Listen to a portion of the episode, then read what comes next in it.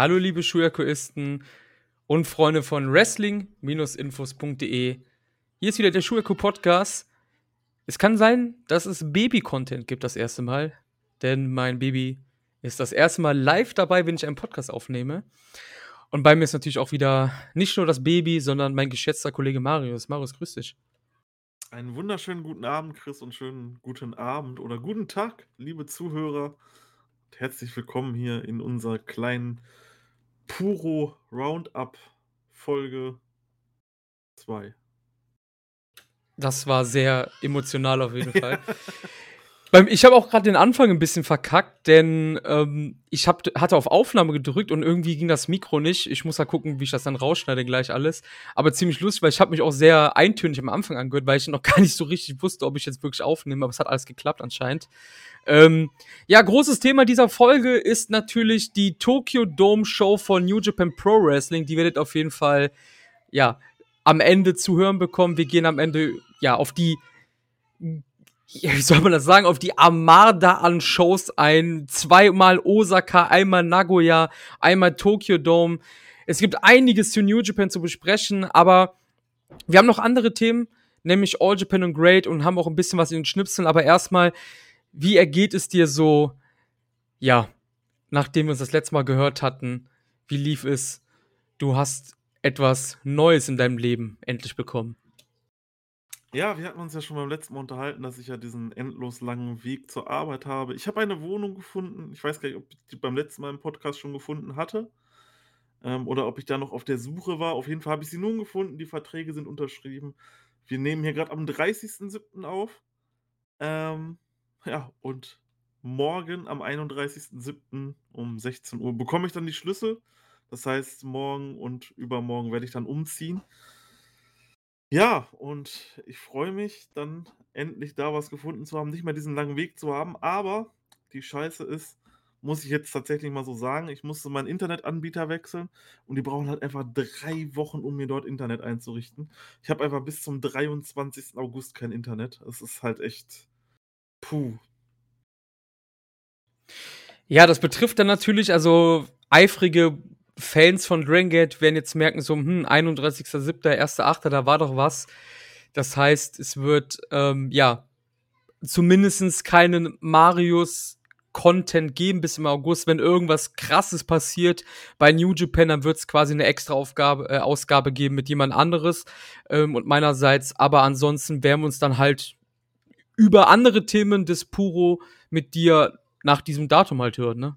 Richtig, genau. Ja, wie ihr wisst, ähm, dieses Wochenende steht Kobo World an. Ich habe zum Glück, wirklich das große Glück, dass ich, ähm, dass die Shows halt morgens sind. Also, dass die Shows halt einfach morgens sind.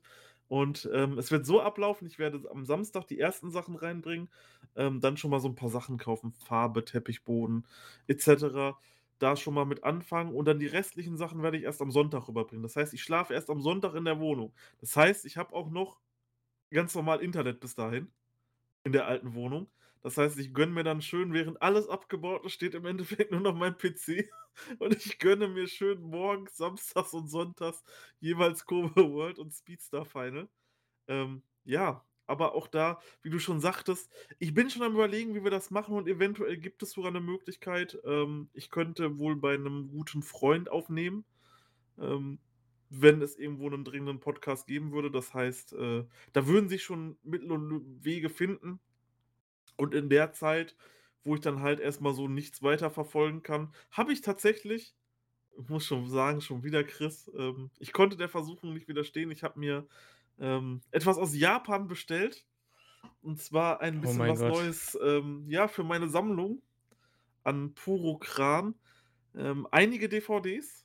Ähm, die 2011er DVD-Box von Dragon Gate, wo alles drauf ist aus dem Jahr.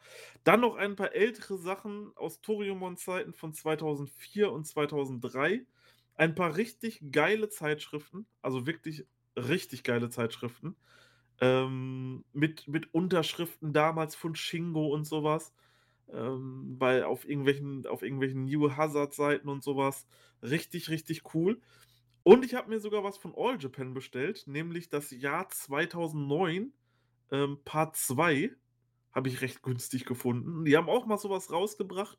Ich glaube, auch Pfund 2000 an oder sowas Haben die, weil die damals im selben Vertrieb waren wie, ähm, Dragon Gate damals, HappyNet Pictures, haben die auch sowas rausgebracht, quasi die Jahre von All Japan in DVDs. Und da habe ich das Jahr 2009 Part 2 recht günstig gefunden und habe das natürlich direkt mal mitgenommen. Ja, klingt gut, auf jeden Fall. Das heißt, auch für die internetfreie Zeit ist was gesorgt. Ich kann einfach ein bisschen alten Oldschool-Stuff schauen. Ja, wenigstens etwas, ne, sage ich mal. Ja. Also, die Zeit geht dann gut rum. Aber das ist halt krass, ne, wenn du wenn du wenn du umziehst ich muss grade überlegen, wie das bei uns war. Ich bin ja letztes Jahr umgezogen. Ich glaube, das war das eine der ersten Sachen, die ich direkt gemacht habe, Internet. Ja, das ist hätte ich hätte ich auch gemacht, aber ich muss halt sagen, bei uns kam die Wohnung halt wirklich sehr spontan so. Wir hatten halt innerhalb von 2 Wochen hatten wir die Zusage gehabt und dann musste alles halt ganz schnell gehen, weil's nur noch irgendwie 1,5 Wochen waren bis zum Umzug und dann alles irgendwie schnell umbuchen und dies und das und jenes und ja, jetzt dauert's halt so lange. Normalerweise hast du's ja, wenn du 'ne Wohnung suchst, dass du auf jeden Fall 'nen Monat Vorlaufzeit hast und 'n Monat vorher weißt, dass du da einziehst, aber die Gewissheit hatten wir ja nicht und deswegen, ähm, ja schwierig auf jeden Fall.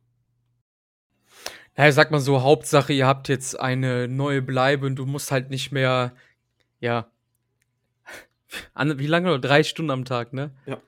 3 3 Stunden am Stunden Tag am durch Tag. die, äh die Prärie von. NRW, ja, Genau, ähm, düsen. Das ist schon mal das ist schon mal sehr gut, ja. Ja. Marius, ähm, wir haben auch 'n bisschen Wrestling mitgebracht, nicht nur Umzugstalk hier.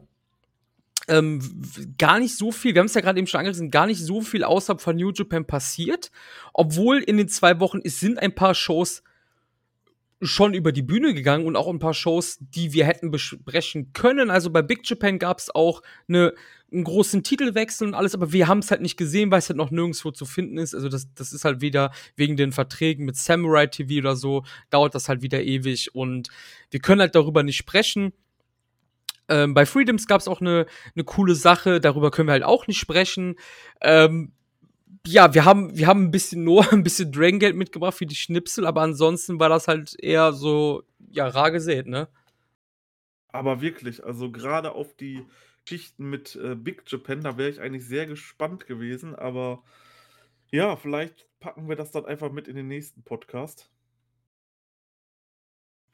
Ja, vor allen Dingen bei Big Japan du hast ja immer noch nicht die Show gesehen, wo Nakanoe gegen Aoki gekämpft hat. Mittlerweile Ja. gibt's ja schon die nächste Titelverteidigung eigentlich, äh, zwischen Nakanoe Nakanoe und, ähm, Takuya Nomura halt, ne? Und ja, es ist halt ja, und da Big Japan Core auch nicht der zuverlässigste Streaming-Service ist von den Promotions in Japan, wird das halt ewig dauern, ne? Ja. Wenn du denkst, Dragon Gate hat schon ein Scheiß-System, ne, dann kennt ihr das von Big Japan noch nicht.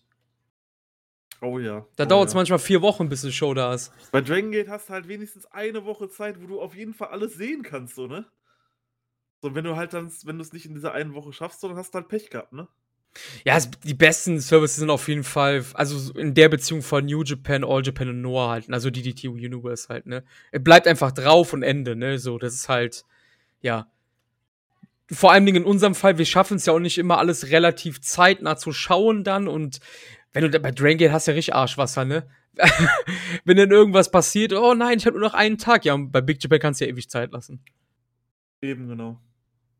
Ja, pure Schnipsel, wir haben immer noch kein, äh ja, kein Jingle bekommen. Das ist sehr Pure schwach. Schnipsel. Pure Schnipsel, wie so 'ne 90er Werbung oder Ja, so. genau.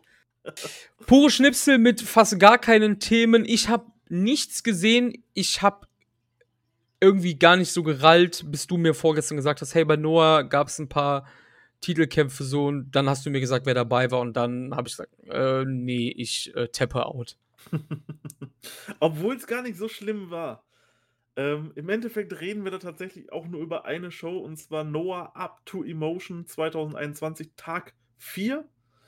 Ähm, das Ganze wurde auf ABEMA TV gezeigt. Nicht kostenlos tatsächlich, was ich eigentlich gedacht habe, weil das irgendwie sonst immer so hat funktioniert hat über ABEMA, sondern, ähm, man musste das jetzt per Subscription Service, glaube ich, machen.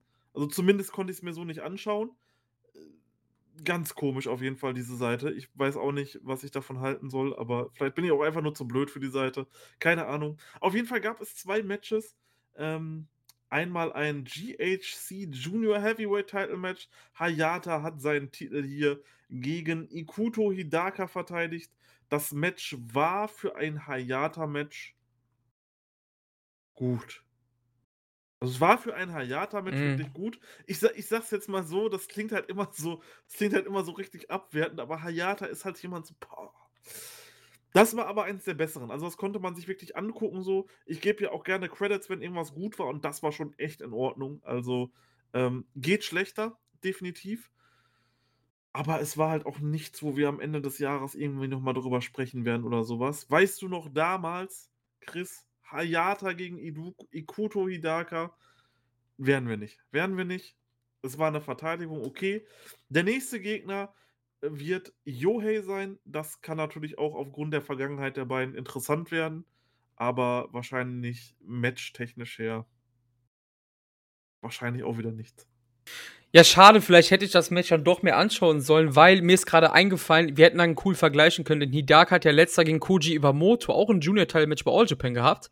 Mhm. Ähm, das hätten wir dann ziemlich gut vergleichen können, weil ich jetzt ohne das Hayata-Match gesehen zu haben, ich hatte, hatte das Iwamoto-Match gesehen von letzten Jahr. Ähm, ich wette, ich würde mit dir um, um, keine um 20 Euro wetten, dass das Iwamoto-Match mit Hidaka besser war als das hier. Das kann gut sein, das kann gut sein. Ja, ähm, ja, äh, Hidaka ja auch ein Teil von Los Perros äh, del Mal de Japón, Yohei auch. Ähm, ja. Kommt Ja. irgendwann Eita ran? Das habe ich mir nämlich tatsächlich auch gedacht, wo er rausgekommen ist, dachte ich so, okay, Eita wird doch irgendwann diesen Junior-Titel dort gewinnen. Und äh, ja, kann ich, kann ich sehen. Ich weiß ja nicht, inwieweit Eita da noch bestimmt wird. Ich meine, auf Eita kommen wir gleich noch ein bisschen zu sprechen, aber inwieweit das dort gehen soll mit ihm, ich kann es ja nicht sagen, aber ich könnte es mir vorstellen. Und wird er dann in der Junior Division challengen? Ja, gute Frage. Ich weiß es halt wirklich nicht. Also, ähm, ja, also es ist, es ist jetzt mir nur so in den Sinn gekommen, weil Hidaka ist äh, Perros del Mal de Japón und Yohei ja auch. Und das würde ja Sinn machen, weil, ja, ich weiß nicht, ob Nosawa da Ambitionen drauf hat, dagegen anzutreten. Ähm, ja, aber du hast ja eben schon gesagt, Juniors bei Noah ist halt einfach ein Mess. Ne? Es ist halt einfach absolutes Chaos. Man weiß nicht, was wirklich passiert, was abgeht. Und ähm, ich denke, ein Aether können ganz cool werden, ne? Weil Aether ist halt ein Junior Way. Das ist natürlich bei Dragon Gate eine andere Dimension, ne? So von, von den ganzen Leuten, die da rumlaufen. Das ist ja alles eher Junior-Bereich, die meisten jedenfalls. Ähm, das hast du halt bei Noah nicht und deswegen würde das eigentlich ganz gut passen, halt. Ich meine, wenn wir da wieder so einen Rain bekommen wie damals mit ähm, Susumu bei All Japan, dann wäre das auf jeden Fall cool. Ja, auf jeden Fall. Du hattest mir, du hattest mir schon privat geschrieben, dass du irgendwas erzählen wolltest bezüglich eher äh, Aether und Noah. Ähm, Machen Oder- wir gleich im Dragon ah, das machen wir gleich, okay, das im machen wir gleich, okay. Genau. alles klar. Kommen wir erstmal, kommen wir erstmal zu Noah wirklich weiter. Nämlich war dann im Main Event gab es ein GHC Tag Team Title Match und zwar das Match, worüber wir im letzten Podcast Mhm. schon gesprochen haben. Nämlich waren Masa Kitamiya und Katsuhiko Nakajima ja immer noch Tag Team Champions. Und dann gab es ja dieses Decision Match zwischen Kaito Kiyomiya und Masa Kitamiya, welche gegen Nakajima und Manabu Soya antraten. Und Kiyomiya und Masa Kitamiya haben es hier dann nach 23 Minuten geschafft, die beiden zu besiegen und neue Tag Team Champions zu sein. Und ich muss sagen, das Match war wirklich gut. Generell muss ich halt auch sagen, ich bin natürlich auch direkt anders an das Match rangegangen, weil ich halt einfach alle vier in dem Match mag. Ob das Soya, Nakajima, Kitamiya oder Kiyomiya ist. Ich finde die alle geil und ich denke, die werden alle in, in Zukunft noch richtig viel Spaß machen bei Noah. Und dieses Match war halt, war halt wirklich unterhaltsam, war ein richtig, richtig gutes Match. Ähm, entertaining pur, kann man sich auf jeden Fall richtig geben, wenn ihr irgendwie drankommt. Ähm, und ich bin auf jeden Fall cool damit, dass Kiyomiya hier und Kitamiya hier gewonnen haben. Wie es nun mit Nakajima und Manabu Soya und äh, Kongo weitergeht, wird man dann sehen. Ja, ich finde das, ich find das Team eigentlich auch relativ interessant. Ich mag zwar die Aggression, also Nakajima und Kitamiya, sehr gerne. Das gibt's jetzt halt nicht mehr, damit müssen wir uns abfinden, aber ich denke, das Team aus Kitamiya und Kaito Kiyomi hat halt auch unfassbar geiles Potenzial, ne? Definitiv. Und das sind halt auch wieder so die Ansetzungen, wie wir uns die halt einfach für so viele Tag-Team-Divisions einfach wünschen. Einfach richtig dicke Namen zusammengeteamt und dann um die Tag-Team-Titel. Ja, genau, ich liebe es einfach. Ich habe jetzt gerade mal kurz nachguckt, da schlagen wir auch ganz kurz noch eine Brücke zu unserem Baby Zero One natürlich. Ähm, ich habe geguckt, wann die Show vom 23.07. von Big Japan äh, ausgestrahlt wird. Also wir werden sie wahrscheinlich sehen, die wird ausgestrahlt am 5.8. Mhm. Und ähm, morgen ist, da schlagen wir jetzt halt die Brücke, die angesprochene, das äh, Fire Festival von Zero One endet morgen. Morgen ist das Finale. Mhm. Wir haben keine einzige Show sehen können. Mhm. Wir wissen aber, wer die Finalisten sind. Also mhm. zumindest, ich weiß es, ich weiß nicht, ob du es gelesen hast. Tatsächlich noch nicht, nein. Im Finale treffen aufeinander Shinjiro Otani und Takuya Sugawara, also ein reines Zero-One-Match. Mhm. Es gibt aber noch ein Special Singles-Match zwischen Masato Tanaka und Shigehiro Irie. Das mhm. könnte auch ziemlich geil werden. Und ähm, ansonsten allgemein alle Teilnehmer, die dabei waren, haben noch mal so ein äh, Six-Man-Tag, also Hartley Jackson, Fuminori Abe, äh, Sato treffen auf Yoshida, Chris Weiss und Takafumi zum Beispiel. Es gab da noch eine blöde Nachricht und zwar, dass ähm, Yoshiki Inamura, der relativ gut gebuckt worden ist im Turnier, er hatte 15 Punkte bis zum vorletzten Tag. Das ist so. Man muss dazu sagen, das Zero-One-System ist ein bisschen anders mit den Punkten. Ähm, das vorab. Das können wir gleich vielleicht nochmal kurz erklären. Aber Inamura hatte 15 Punkte am vorletzten Tag und konnte natürlich das Finale nicht mehr erreichen und verlor dann halt ja per ähm, Nicht-Antritt sein Match gegen Masato Tanaka, weil er sich leider verletzt hatte. Das war sehr schade auf jeden Fall. Hm. Ähm, ja. Scheiße, ey. okay. Das ist halt echt übel. Ja, punktuell ist das so, äh, ein, für einen Sieg bekommt man fünf Punkte bei Zero One anstatt zwei wie bei New Japan halt. Und ähm, ja, deswegen, so kamen halt die Punkte zustande. Drei Punkte gibt es für einen Unentschieden, meine ich. Und ja, ist ein bisschen anders auf jeden Fall. Aber ja, Finale Otani gegen äh, Sugawara. Das können wir auch sehen. Das kommt nämlich am 8.8. Ah. Also wir werden, das, wir werden das Finale sehen, auf jeden Fall irgendwann. Sehr gut. Dragon Gate, Marius, ist unser finales Thema in unserer diesmal sehr kleinen Schnipselrunde. Richtig, und zwar eigentlich müsste man natürlich viel dazu sagen, weil der Kobe World ist, aber wir haben ja im Endeffekt schon im letzten Cast genau, ja. Kobe World gepreviewt. Es wurde allerdings noch ein Match weiter angekündigt, und zwar ein Match, welches wir nicht ähm, bislang hatten, und zwar das Main Event von Speedstar Final nach dem großen Yamato Dreamgate Match steht dann das letzte Match von Masato Yoshino an.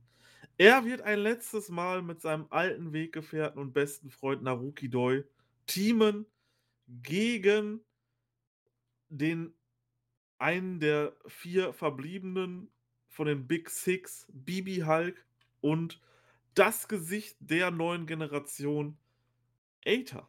Und das ist das Retirement-Match, womit ich nicht gerechnet habe.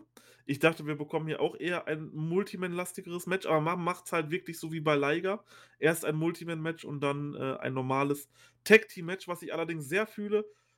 Masato Yoshino und Naruki Doi noch ein allerletztes Mal zusammen im Tag-Team. Äh, Wer es nicht gesehen hat, schaut euch irgendwelche Sachen von 2007, 2008 an. Die beiden zusammen als Tag-Team die sind auf jeden Fall ganz weit oben, wenn man davon redet, bestes Tag-Team aller Zeiten. Also, das ist halt einfach so. Und ja, die Gegner sind halt auch cool gewählt. Man gibt Bibi Halki halt nochmal den Spot, obwohl, wie gesagt, wir wissen, er kann körperlich nicht mehr so. Aber er ist halt, wenn wir auf die Big Six zurückdenken, ist er halt immer noch einer der großen sechs Leute von Dragon Gate aus der Vergangenheit.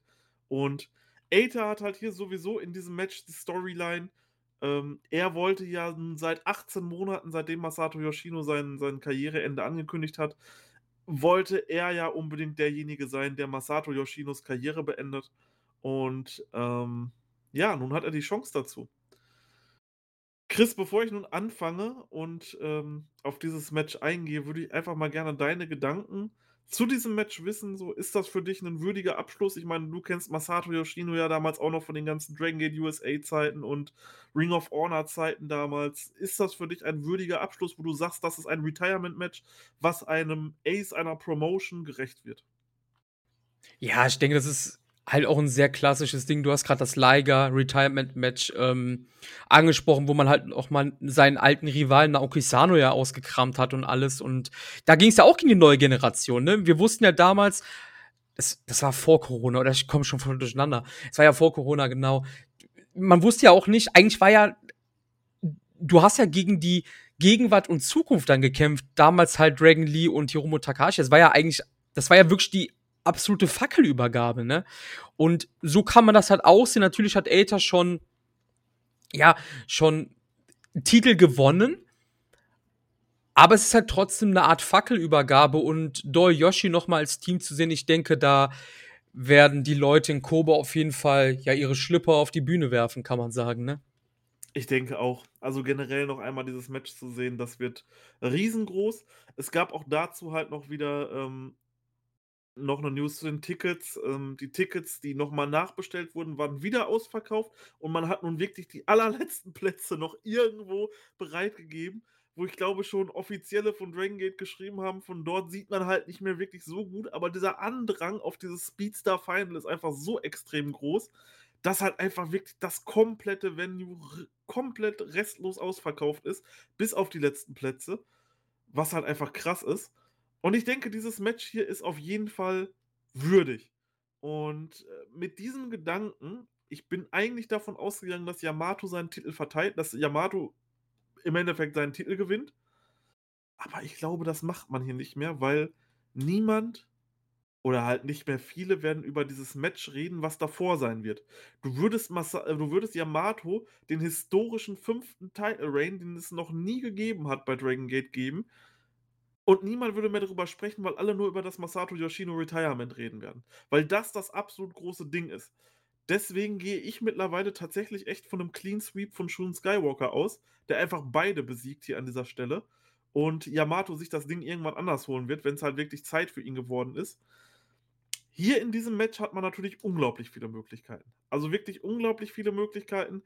Man kann die Storyline, die man nun seit 18 Monaten hat, zu Ende bringen. Aether, Pile Drive, Masato Yoshino auf den Nacken, besiegt ihn. Masato Yoshino wird, was weiß ich, was noch von RED abgefertigt und so beendet man ihn. Oder sie schaffen es, können vielleicht Bibi Hulk pinnen und am Ende stehen Naruki Doi und Masato Yoshino oben. Die beiden Freunde umarmen sich, es kommt Konfetti runter. Einfach ein schöner Moment. Oder man hat noch ein paar ganz verrückte Spielereien. Und zwar ist ja Naruki Doi dafür bekannt, gegen Masato Yoshino zu turnen. Und was für ein Monster-Heat würdest du ziehen, wenn du Naruki Doi im letzten Match seiner Karriere äh, gegen Masato Yoshino turnen lässt? Ihr macht die ganze Zeit einen wieder auf Best Friends, habt ihr zusammen euer Team. Ihr seid in der fucking ausverkauftesten Halle am größten Wochenende, was Dragon Gate jemals hatte. Und da lässt du ihn im Main Event, turnst du gegen ihn. Das wäre der Ultra-Heat. Also wirklich, das wäre der Ultra-Heat für Naruki. Du hättest ihn zum absoluten Mega-Heal aufgebaut. Und dann hättest du wiederum Sachen für die Zukunft. Nämlich könntest du so auf einer Seite endlich Atas Face-Turn durchziehen. Aita als derjenige, der Masato Yoshinos Karriere nicht beendet, sondern seine Karriere bzw. sein Leben erstmal irgendwo rettet, indem er vielleicht Naruki Doi abfertigt, dann aus RED rausfliegt, aber Aita wäre auf einmal das Ultra Babyface und Naruki Doi wäre der Ultra Heal. Das kann so passieren. Ich sehe das gar nicht mal so wirklich ähm, in großer Abwegigkeit, dass so etwas nicht passieren könnte. Ich kann mir sowas vorstellen für dieses Match. Du nimmst dann sowas mit, weil ich denke, dass man halt alles irgendwie jetzt gerade so dieses erste halbe Jahr auf dieses Masato Yoshino Retirement gesetzt hat und dort halt mit die Pläne hatte und man dann danach alles wieder durcheinander würfeln wird. Also entweder wird in diesem Match wirklich der große, krasse Knall passieren oder halt danach in der Edion Arena bzw. Korakuen Hall äh, Anfang August. Da werden sowieso die Karten nochmal neu gemischt. Also da denke ich, wird auch einiges passieren. Aber ich kann mir vorstellen, dass hier ähm, ja, Aether vielleicht zum Babyface wird und Naruki Doi zum Heel. Was würdest du dazu sagen, Chris? Ja, kann sein natürlich, ne? Ich meine, über diesen Face-Turn spekulierst du, glaube ich, seit 100 Jahren schon gefühlt. Ja. Dir fängt einfach gerade einer um halb neun an zu bohren, das hat man auch noch nicht gesehen, sowas. Ähm, ich habe mich gerade voll erschrocken. Ich, ich meine, nur macht man sowas im, im, im Retirement-Match seines Aces. Ja, das Ding ist halt einfach, was ich mir gerade bei deiner Erzählung so überlegt habe, so Naruto ist halt auch fucking 150 Jahre alt, so, ne? Also, keine Ahnung, ob das halt noch so viel Sinn macht, ne? Weil der wird wahrscheinlich auch nicht mehr viel länger als fünf Jahre machen oder so. Ähm, aber gut, Dragon, bei Dragon Gate ticken die Uhren halt einfach komplett anders, ne? Ähm, ich kann mir auch den Klassiker vorstellen, dass Aether, Aether kann ja auch trotzdem Faceturn, Aether kann ja trotzdem besiegen und dann halt so merken, so, hey, das war eigentlich ganz lässig hier, so mit dem zu kämpfen und kann ja trotzdem dann Faceturn, indem er ihn dann umarmt oder so. Das muss er jetzt gar nicht auf so eine, ja, ich sag mal, so eine martialische Schiene abdriften, ne? Mhm. Das kann natürlich auch passieren, ne? Das ist halt alles möglich, dass er einfach, dass die danach rauskommt, die schlagen noch auf ihn ein und Aether ist dann derjenige, der, der sich daneben stellt, dagegen stellt. Aber ich gehe eigentlich fest davon aus, dass Aether ähm, hier nun an diesem Wochenende spätestens bei der ersten Kurakun Hall nach Kobe World Faceturn wird. Das, das muss einfach so kommen und ähm, da gehe ich eigentlich mittlerweile 100%ig von raus. Auch die, auch die Paarung davor gegen Kota Minura. Ich glaube nämlich mittlerweile fest, dass Kota Minura das Ding gewinnen wird. Aether wird verlieren. Und ähm, ja, ich, ich kann es auf jeden Fall sehen. Ähm, ja, das wäre auf jeden Fall so die letzte Match-Announcement ähm, zu zum Speedstar Final. So, jetzt habe ich es, genau. Aber es gab noch ein paar Kleinigkeiten, nämlich war der gute Jay bei unseren Kollegen von Open the Voice Gate unterwegs. Jetzt fahren bei mir hier die dicken Autos lang.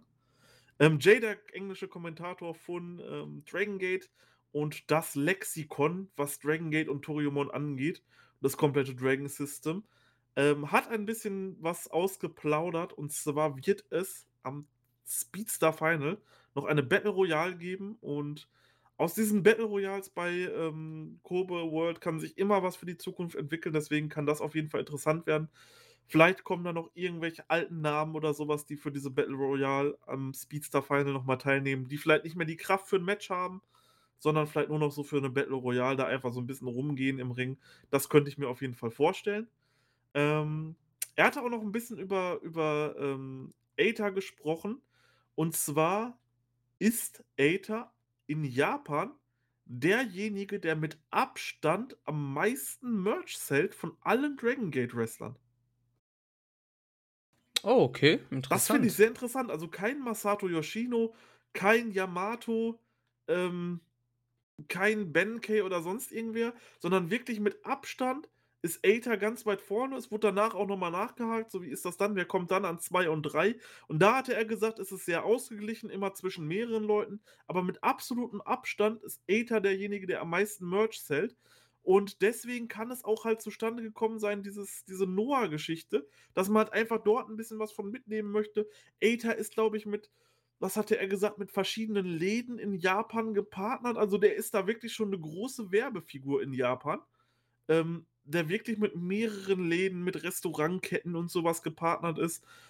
Und da kann es natürlich einfach sein, dass, dass deswegen halt einfach so ein bisschen die Marke gepusht werden soll bei, bei Noah.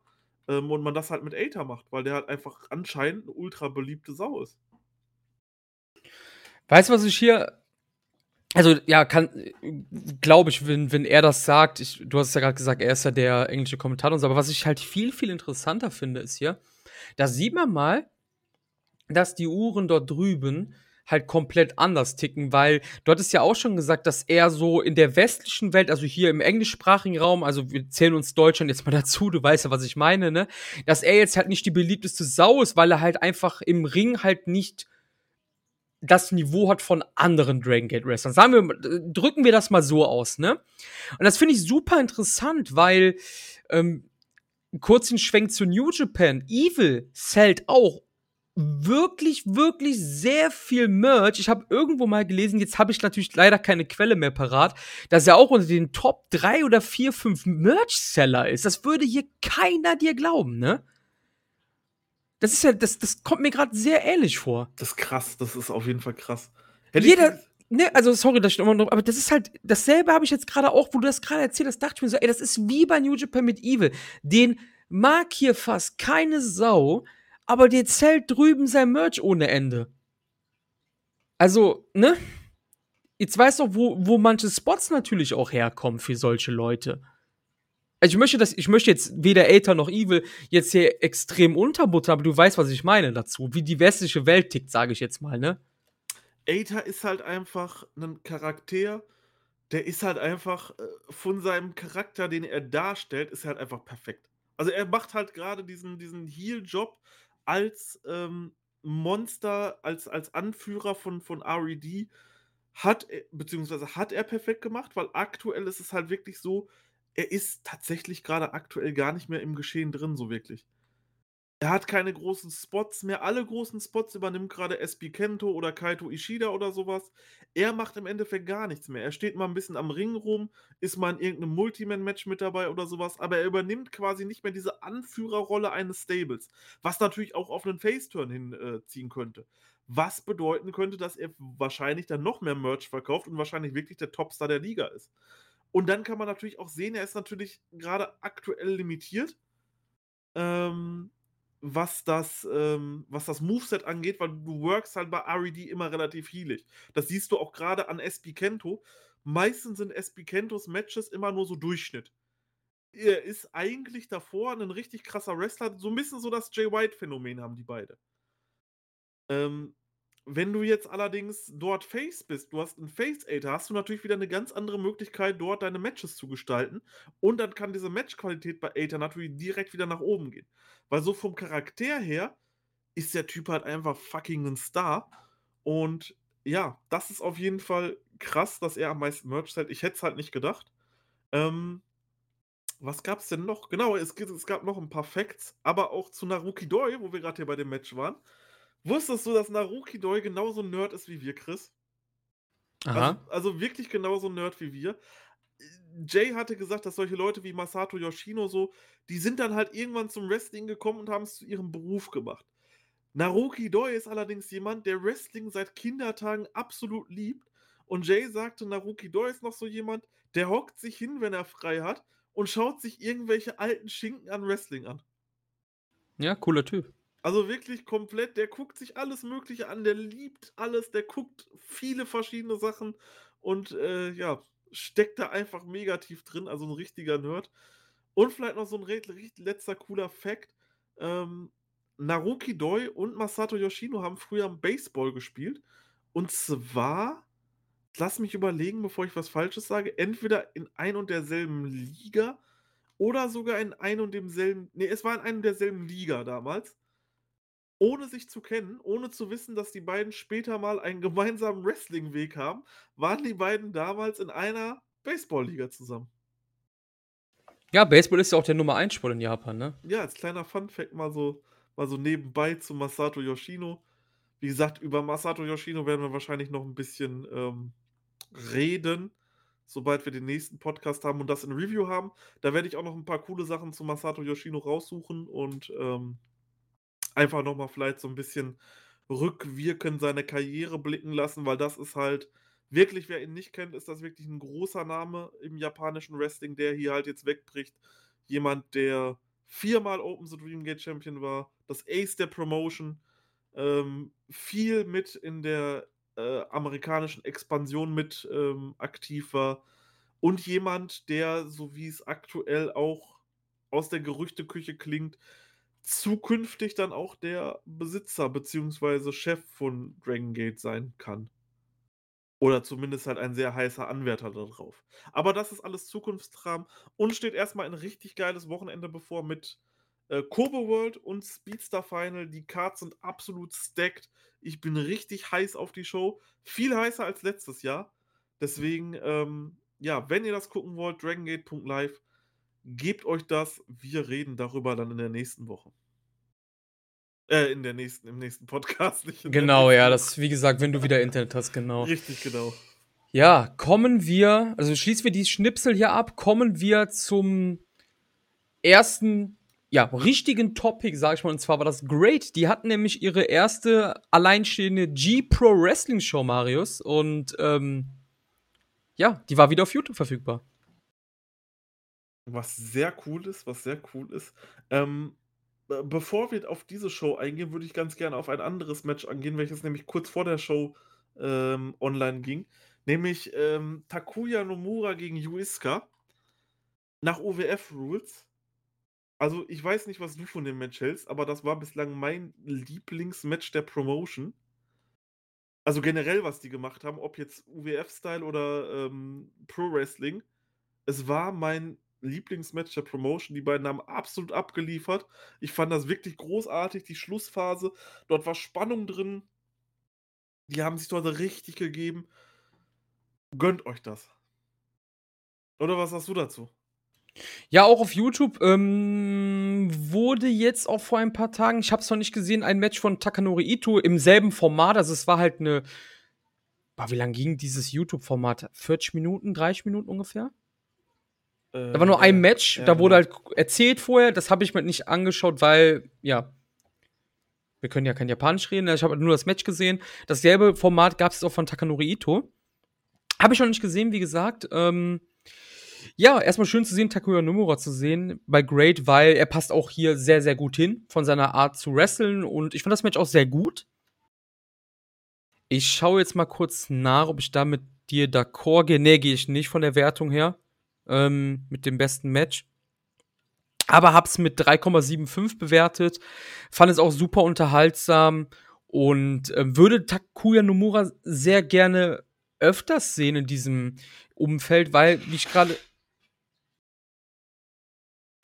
ja. Ähm, kurze Unterbrechung. Ich hoffe, man konnte, ich konnte es irgendwie noch ein bisschen rausschneiden. Wenn nicht, dann ist das so. Äh, unsere Markise ist gerade vom Balkon gefallen. Das ist sehr schön gewesen auf jeden Fall. Wir waren aber gerade bei Great. Passend zum Thema Great, ne? Ähm, ja. Yu Iska gegen Takuya Nomura. Ähm, wir wurden jetzt ja unterbrochen. Nomura im Great-Umfeld weiterhin ja oder dickes Ja. Ja, ganz dickes Ja. Auf jeden Fall. Also es passt also wirklich wie die Faust Auge. Das wäre das wär echt. Aber das Problem ist halt, was ist dann mit Big Japan? Ja, ich sag mal so, Great veranstaltet ja bisher auch relativ wenig. Also es könnte schon irgendwie passen, ne? Ja, weil ich will halt nicht, dass dann das andere Produkt äh, irgendwie geschwächt wird oder sowas. Ähm, aber ja, ich fände es cool, wenn er da öfter mal auftritt. Die Show, über die wir reden wollen, war am 25. Juli, ist noch verfügbar auf YouTube. Vielleicht wird es dann erstmal wieder für zwei, drei Wochen weg sein, dann wiederkommen, wie das halt bei der ersten Show war, die wir im letzten Podcast besprochen hatten. Die Show war in Osaka vor 140 Zuschauer, also relativ kleines Umfeld. Aber es waren einige Matches dabei, die schon relativ reingehauen haben. Alles in allem muss ich aber sagen, dass die Show auf jeden Fall nicht böse gemeint, aber ein klares Downgrade war, ne, zur vorherigen Show. Ja, ja, ja, ganz klar. Das also stimmt. Also, ja, das war. Nicht, also nicht nur match-technisch, sondern ja, ja, genau. Äh, produktionstechnisch. Genau. Also es war halt wirklich so eine, wie so eine verbesserte Hausshow, also so eine verbesserte Road-to-Show, kann man sagen. Solide Kost, aber halt wirklich ohne groß Bäume auszureißen, würde ich jetzt einfach sagen, ne? Genau, man konnte sich da schön easy wegschauen, zwei Stunden Show. Ähm, das, das ging auf jeden Fall gut rein. Erstes Match, die Strong Hearts, Shima und Shigehiro Irie besiegten hier Daiji Matsui und Minoru Tanaka. Und äh, Matsui hatte Shima weiter attackiert, woraufhin dann El Lindermann kam und eingriff und ihn noch zu einem Match herausforderte. Also was man sagen muss, Great macht schon die, also die bauen schon Dinge auf, auf jeden Fall. Also Lindermann gegen Matsui wird es geben. Ähm, man muss dazu sagen, Kaz Hayashi war auch nicht dabei, er war verletzt. Deswegen hat Shima halt so gesagt, hey, ich kämpfe dann gegen meinen Jungspund Onizuka dann gleich zweimal am heutigen Tag. Da kommen wir gleich noch drauf zu sprechen. Aber es war halt ein, ähm, ja, es war ein solider Opener, ne? Ja, hat man auf jeden Fall nichts mit verkehrt gemacht und ich finde schön, wie einfach hier Storylines schon direkt, ähm, ja, bei den Shows übernommen werden. Das hast du halt bei so kleineren Promotions auch nicht immer so. Genau, ja. Zweites Match. Michiko Miyagi besiegt die Ayano Irie. Ja, ging acht Minuten länger als der Opener. Auch hier wieder zweites Match des Abends. Schön zum Runterkommen.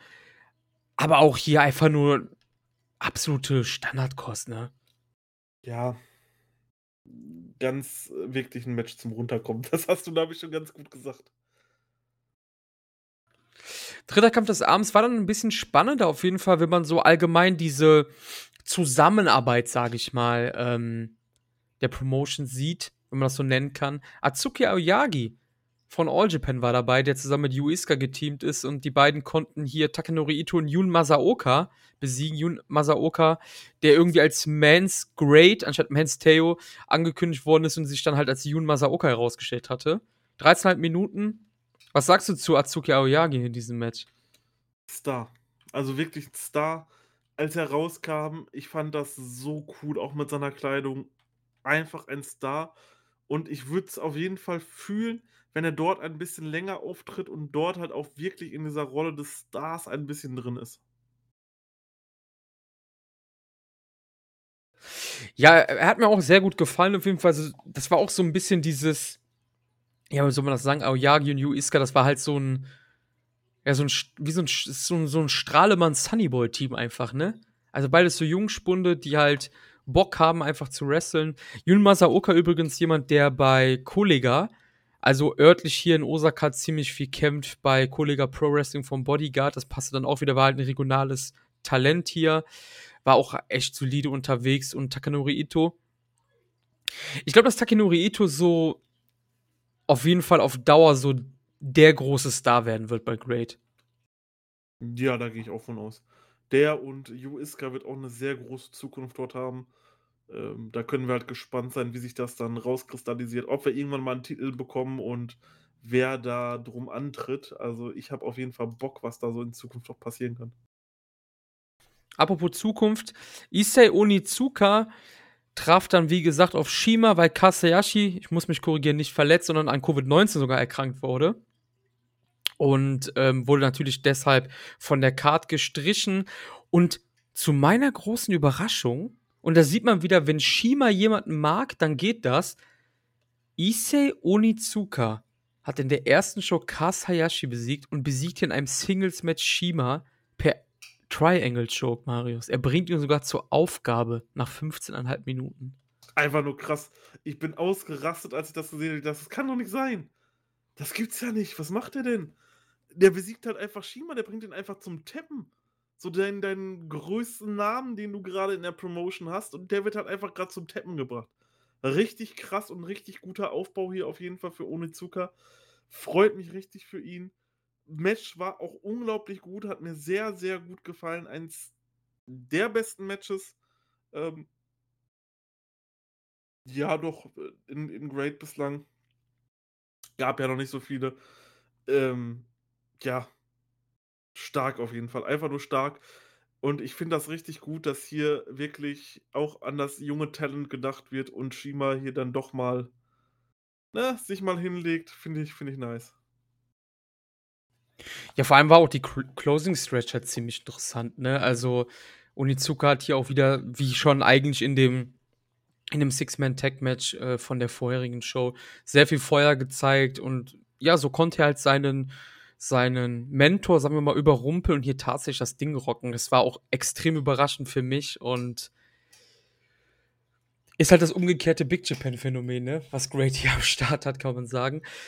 Ja, Main Event. Hayato Tamura und Ryuichi Kawakami passen zu Big Japan hier, besiegten hier Elindermann und Soma Watanabe und ähm, ja, Kawakami macht halt einfach da weiter, wo er aufgehört hat. Lindermann auch. Auch hier sehr guter Main Event absolut solide Action hier.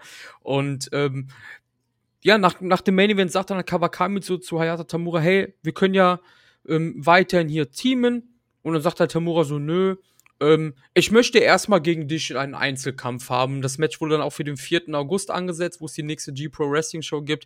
Also bekommen wir auch noch Kawakami gegen Tamura, Lindermann gegen Matsui. Das sind schon mal sehr coole Sachen ähm, in die Richtung. Ähm, ja, aber ich denke mal, dass Tamura und Kawakami, also Kawakami wird Tamura besiegen und dann wird Tamura so einsehen, hey, komm mit Kawakami zu Team, ist eigentlich ganz geil.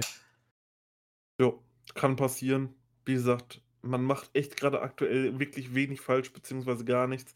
Main Event auch richtig stark, richtig gutes Tag-Team. Kann man sich unglaublich easy wegschauen. Macht das auch, supportet das. Hier ist der Hype wirklich absolut gerecht. Ähm, richtig geile Promotion bislang. Ja, es ist halt, wie ich schon letztes Mal gesagt habe, das ist so Low-Key-Action einfach, nur so ganz solides, pure Booking. Hey, ich will dich besiegen. Hey, dann komm doch her. Oder hey, du hast mich da und da gepinnt. Ich will jetzt ein Rematch. Oder hey, du willst mit mir teamen. Dann zeig erstmal, was du drauf hast. Und so, das ist halt einfach so absolut solide Kost, die man sich super cool wegschauen kann, einfach, ne? Umsonst so, was wollt ihr mehr, Leute, wenn ihr dann noch sagt, so, hey, ich bin offen für Shoot-Style-Wrestling. Das war jetzt natürlich eine reine G-Pro-Wrestling-Show, also reine Pro-Wrestling-Show, aber ihr wisst, glaube ich, was ich meine. Ich denke, da macht man halt einfach nichts falsch mit, ne? Ne, ne, ne. Gerade halt, weil es so kurz ist. Du schaust da jetzt nicht vier Stunden an dieser Show dran, sondern es ist halt wirklich kurz. Ja, ist auf jeden Fall eine coole Sache und ähm, wie gesagt, es geht weiter mit Great. Wir werden dranbleiben und wie wir schon beim letzten Mal gesagt haben, wir hoffen, dass wir in einem Jahr das auch noch sagen können und die nicht pleite sind. Jo. Kommen wir zu All Japan, ne? Unserem vorletzten Thema schon für die heutige Ausgabe. Ähm, am 22. Juli gab es eine Show in der Korakuen Hall vor knapp über 700 Zuschauern. Ein weiterer Rookie ist debütiert, Marius, von All Japan. Also aktuell hauen die echt raus, wenn du überlegst, dass es mal jahrelang gar keine Rookies mehr gab bei All Japan. Ne? Ähm, Ryoma Tsukamoto hat sein Debüt gegeben, wurde natürlich dann auch von ähm, Tako Omori in einem Boston Crab, Single Boston Crab dann auch zur Aufgabe gezwungen. Ähm, Ryuki Honda und Dentamura haben danach Atsuki Ayagi und Rising Hayato besiegt mit einem German Suplex Hold von Honda gegen Aoyagi, was ich eigentlich auch relativ überraschend fand, weil Ryuki Honda ja eigentlich auch so ist ja ein Wrestle One Rookie, die man dann aufgenommen hatte und dass er hier Aoyagi besiegt, fand ich dann doch überraschend. Klar, Aoyagi ist selber noch ein Jungspund und alles. Hat aber auch in den letzten Monaten auch Spotlight in der Junior Division bekommen. Ziemlich cool eigentlich. Definitiv hätte ich jetzt auch wenig erwartet, aber ja, ist cool und ich man kann natürlich All Japan nur wünschen, dass sich da was tut und dass dort vernünftiger Nachwuchs nachkommt und die einfach ein paar Main-Event-Player vernünftig aufbauen. Ja, vor allen Dingen, was ich halt so spannend finde, ist ja, das, ist, das passiert alles hier gerade mit den Rookies, nachdem ähm, Atsushi Aoki gestorben ist, der ja der Head Coach war vom Dojo, ne? Das ist halt echt eine gute Arbeit, die man aktuell macht. Ja, kann man so sagen. Drittes Match des Abends. All Japan TV Six-Man Title Match. Yoshi Tatsu, Seigu Tachibana und Kabel Ito besiegen Total Eclipse. Nachdem Tachibana hier Hakuto, Hokuto Omori besiegen konnte. Die dritten Champions jetzt. Äh, Total Eclipse konnte in der ersten Titelverteidigung nicht verteidigen. Das ist ja eher so dein Metier, ne? Ohne Witz, ja, ist es. Und ich habe das Match nicht gesehen. Ich habe das, Das Match einfach übersehen, als ich das geguckt habe. Ich werde es nachholen. Also es wird definitiv, es steht, wenn ich hier meine Match-Rating-Liste aufhabe. Ich habe es irgendwie vergessen, als ich diese Show geschaut habe. Ich habe mich da so ein bisschen durchgeskippt und war dann auf einmal schon beim nächsten Match. Es steht bei mir halt einfach schon mit in der Liste drin. Es ist halt einfach noch nichts eingetragen, was ich dem Match gebe.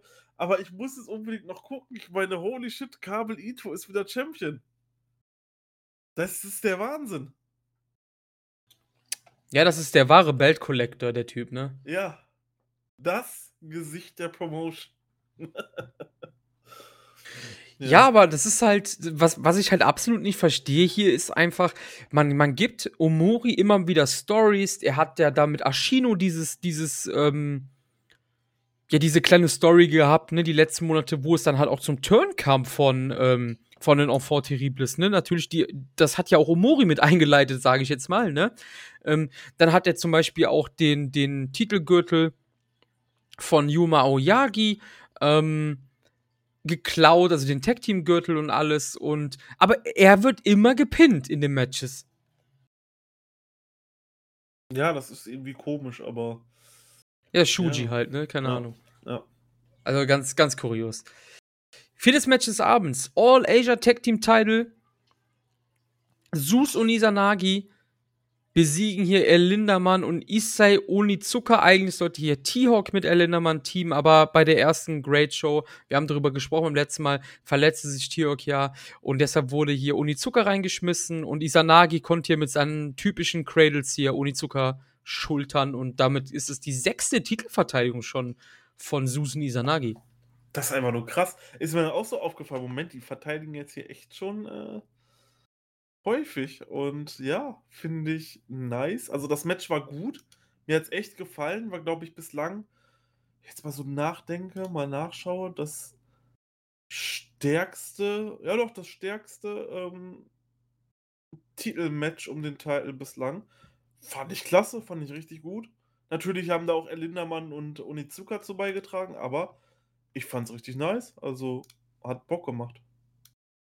Ich fand das Match auch eigentlich relativ solide hier. Und vor allen Dingen mag ich es halt einfach, wenn Sus halt so, so schmächtigere Leute einfach kaputt schlägt. Ne? Also wirklich, das ist halt, da ist er halt richtig gut. Ich finde es schade, dass die Titel nicht verloren haben, weil ich hat, habe halt einfach das Gefühl, welche Midcard-Tech-Teams wollen die beiden denn noch besiegen, so. Ja, vor allem. Die haben ja jeden schon besiegt eigentlich, ne? Vor allem haben die jetzt ähm, einfach schon seit fast einem Jahr den Titel. Die haben den letztes Jahr am 15.8. gewonnen. Ja, sie haben halt wirklich jeden aus der Midcard besiegt, kann man sagen. Ne? Also es gibt halt wirklich keine Teams mehr, deswegen hätte ich halt hier eigentlich auch mitgerechnet, dass sie Strongers das Ding machen. Ne, aber ja, vielleicht, vielleicht holt Shuji das Ding auch noch. Wer weiß, bei Shuji weiß man ja nie, ne? Wäre witzig, auf jeden Fall. Gut, danach gab es ähm, wieder eins dieser Koji Iwamoto kämpft gegen größere und schwere Gegner. Kento Miyahara, Kento Miyahara besiegt dann hier Koji Iwamoto mit dem typischen Shutdown Suplex. Und hier haben wir ein unglaubliches Masterpiece. Ich habe dieses Match geliebt. Generell, ich liebe gerade diese Koji Iwamoto Singles Matches, ne? Es ist, es ist unglaublich. Und wo er dann hier auf Kento Miyahara trifft, das war halt einfach so geil. Die beiden Typen im Ring. Wahnsinn. Richtig gutes Fanfutter hier. All Japan hat hier echt bei dieser Show, da werden wir noch weiterkommen, alles richtig gemacht. Beziehungsweise fast alles richtig gemacht. Aber auch hier dieses Match, es war einfach nur toll und ich bin gespannt, wo es mit Koji Iwamoto nun irgendwo weitergeht. Man teast ja zumindest, sagen wir mal, so eine Art Open-Weight, Heavyweight-Ding an irgendwie. Also es, ich, er wird wahrscheinlich auch so wie so ein Hybrid agieren, denke ich mal, ne? Zwischen den Mhm. Divisionen vielleicht. Ähm, hat natürlich alles verloren, aber man muss halt einfach sagen, Miyahara ist halt mit Abstand der beste Wrestler im Roster und das hat man einfach gemerkt. Ne? Also das Match war wirklich sehr gut. Miyahara hat auch viel gesellt für ihn. Ne?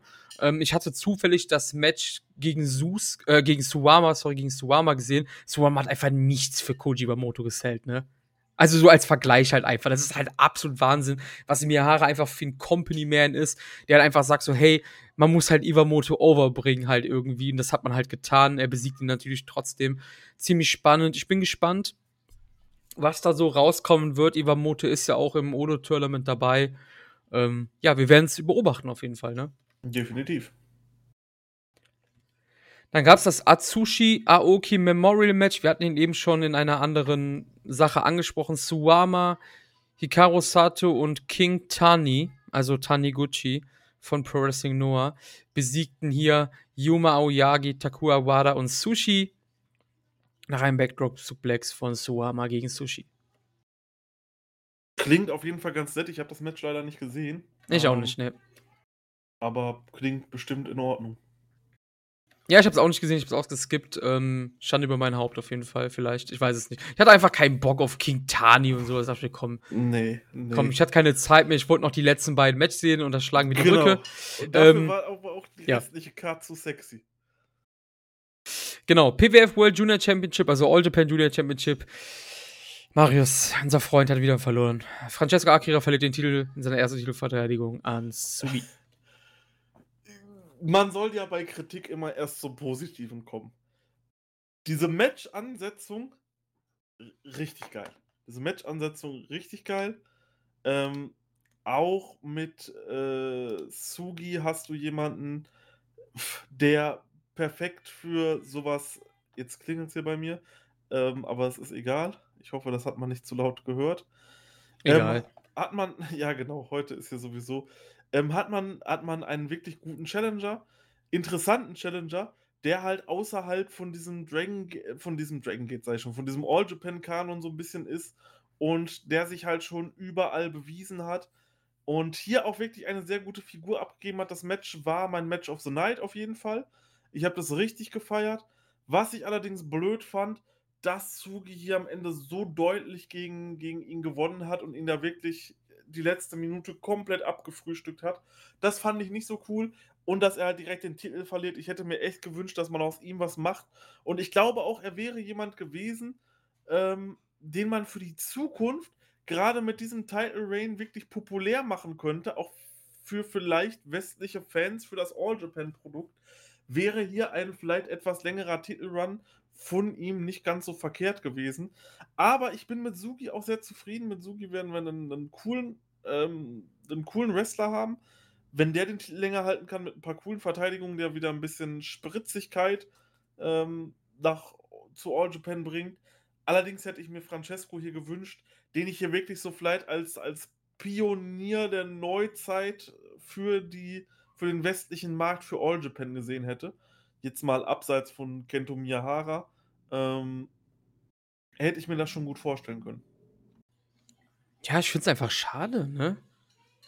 Also wirklich, ich fand halt einfach, das war so cool gebuckt. Man hat halt, also ähm, im Vorfeld, man hat halt mit ihm mitgefiebert. Er war halt dieser typische. Er, äh, jetzt mal ganz ehrlich, ne? Wir wissen ja, müssen jetzt hier kein, kein neues Brett aufmachen, ne? Oder ein neues Topic, was in, was äh, in Japan, wie die Leute ticken, das können du und ich gar nicht wissen. Wir leben nicht aber man hört ja immer auch Sachen.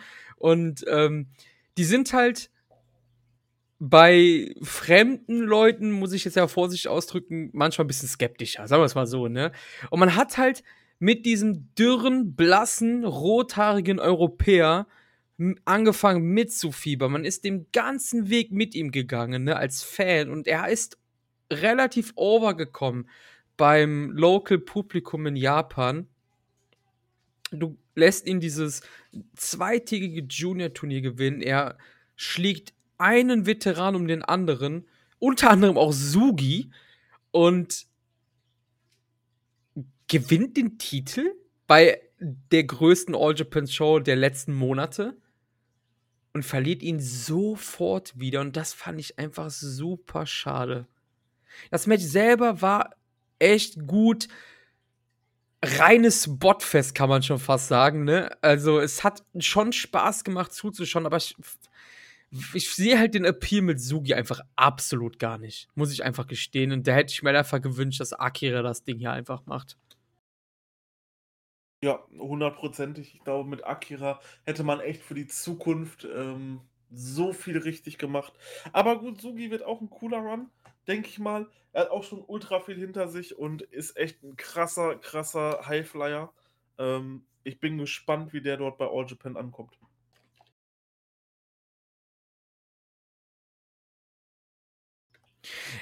Ja, ich habe jetzt gerade mal noch, mal kurz nachgeguckt. Das, die Ansetzung selber macht eigentlich gar keinen Sinn.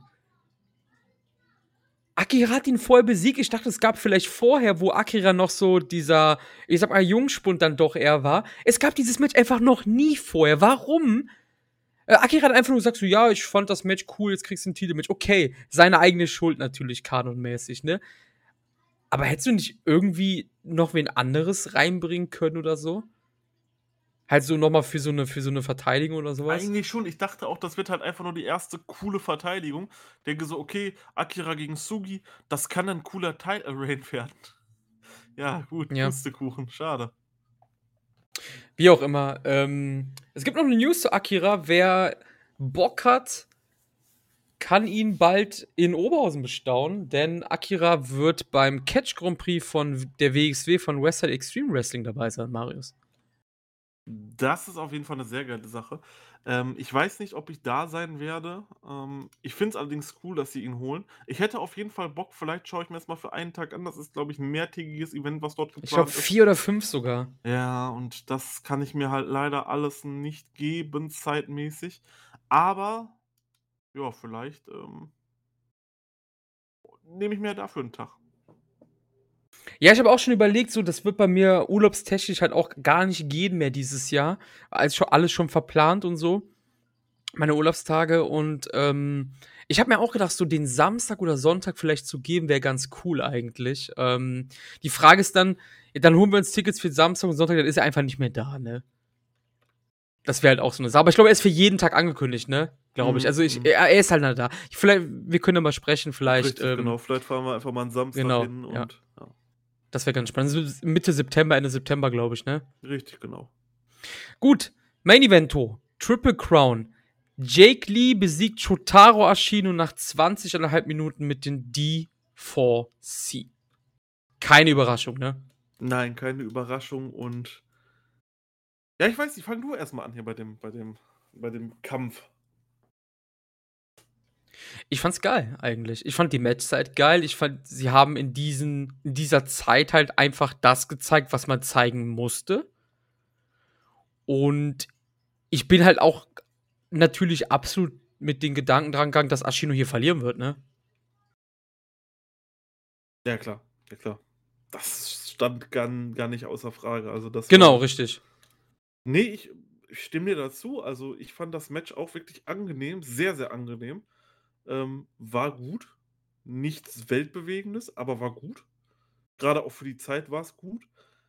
Und holy shit hat sich Jake Lee verändert, Alter. Oder? Come on. Sein Entrance, absolut episch. Richtig geil, fühle ich.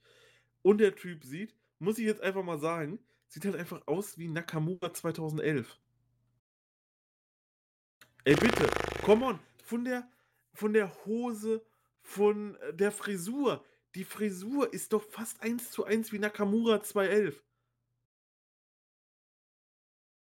Oder, oder 2, 2, 2, 2, 8 oder wann. Auf jeden Fall so Ende der 2000er Jahre. Ja, aber Nakamura hat im kleinen C mehr Charisma als Jake Lee im ganzen Körper, Ja, das, ne? das will ich auch gar nicht sagen, aber er sieht halt einfach so aus. Ich dachte so, holy shit, Nakamura, was ist mit dir los? Ne? Wirklich. Schau dir ein Bild an, vergleich das damit. Der Typ sieht da halt einfach so aus wie Nakamura. Ja, so Hose so ein bisschen. Auch halt nur eine andere Farbe und so, ne? Auch. Ja, Obwohl es sogar auch mit- dieselbe Farbe, glaube ich. Ja, aber auch mit den Haaren und so. Weißt du, bevor er seine, bevor er seine, seine, seine Hose, die er dann halt immer anhatte, anhatte, hatte er so eine andere Hose. Weil es ganz schön viele anhattest. So diese, weißt du, es erinnert so an die Hose von, äh, das, das, das Match haben wir auch reviewed. Hier gegen Tanahashi um den U30-Belt. Mm, mm, mm. Ja, die Genau. alte Person, also Ja, noch nicht richtig. der Rock'n'Roll-Star, sag ich jetzt mal. Richtig, genau. Und so sieht Jake Lee gerade ein bisschen aus. Fand ich, fand ich Ja, okay, da absolut- gehe ich eher mit, ja. Fand ich absolut krass, ja. Ja, es war übrigens das, das kürzeste Triple Crown Match seit dem Jahr 2018 Hm. mit, mit diesen 20 Minuten. Ich fand's halt nicht schlecht. Ich finde, sie haben ja, sie haben halt alles gemacht. Ashino hat auch gesellt wie ein Weltmeister hier. Ähm, Lee hat auch den Enkellock, also die Enkellock-Versuche von Ashino gut gesellt. Und ich fand das Match halt echt geil, muss ich sagen. ne? Also es war wahrscheinlich so eins meiner Lieblingsmatches äh, in diesem Jahr von All Japan. Triple Crown-mäßig jetzt auch auf jeden Fall. Gut, ist wahrscheinlich auch keine Kunst mit Suwama an der Spitze, ne?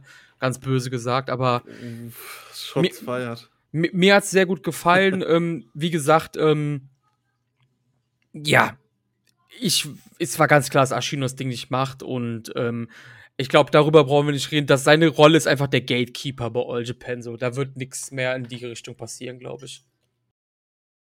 Nee, nee. Also der wird halt die anderen Leute overbringen und das war's. Vielleicht mal hier so ein Tech-Team-Run oder sowas, aber das ist dann auch schon das höchste der Gefühle. Ich denke auch, ja. Ja, Maris, schließen wir All Japan ab und kommen zum Branchenprimus. Zu Shin Nihon. Shingon Press, ja, kommen wir Shin. Nihon Pro Wrestling. Dort gab es eine Reihe an Shows. Dort ist viel passiert, was nicht mal in Japan stattgefunden hat. Ähm, und wir versuchen das jetzt irgendwie alles unter einen Hut zu bringen. Ich würde sagen, wir gehen jetzt erstmal die Shows bis zum Dome durch. Und dann quatschen wir auch so ein bisschen, was halt nicht in Japan passiert ist, was aber New Japan Relevanz hat. Das wäre, glaube ich, ganz schlau, oder? Ja, auf jeden Fall, auf jeden Fall. Sorry, ich war gerade irgendwie gemutet. Alles gut.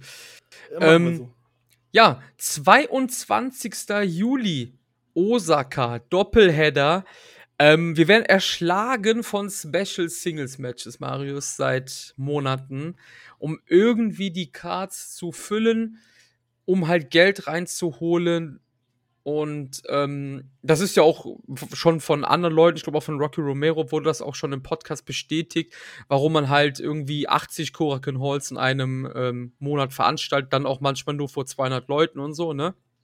Mhm. Ähm, ich bin wirklich, wirklich, wirklich froh, wenn diese Zeit endlich vorbei ist.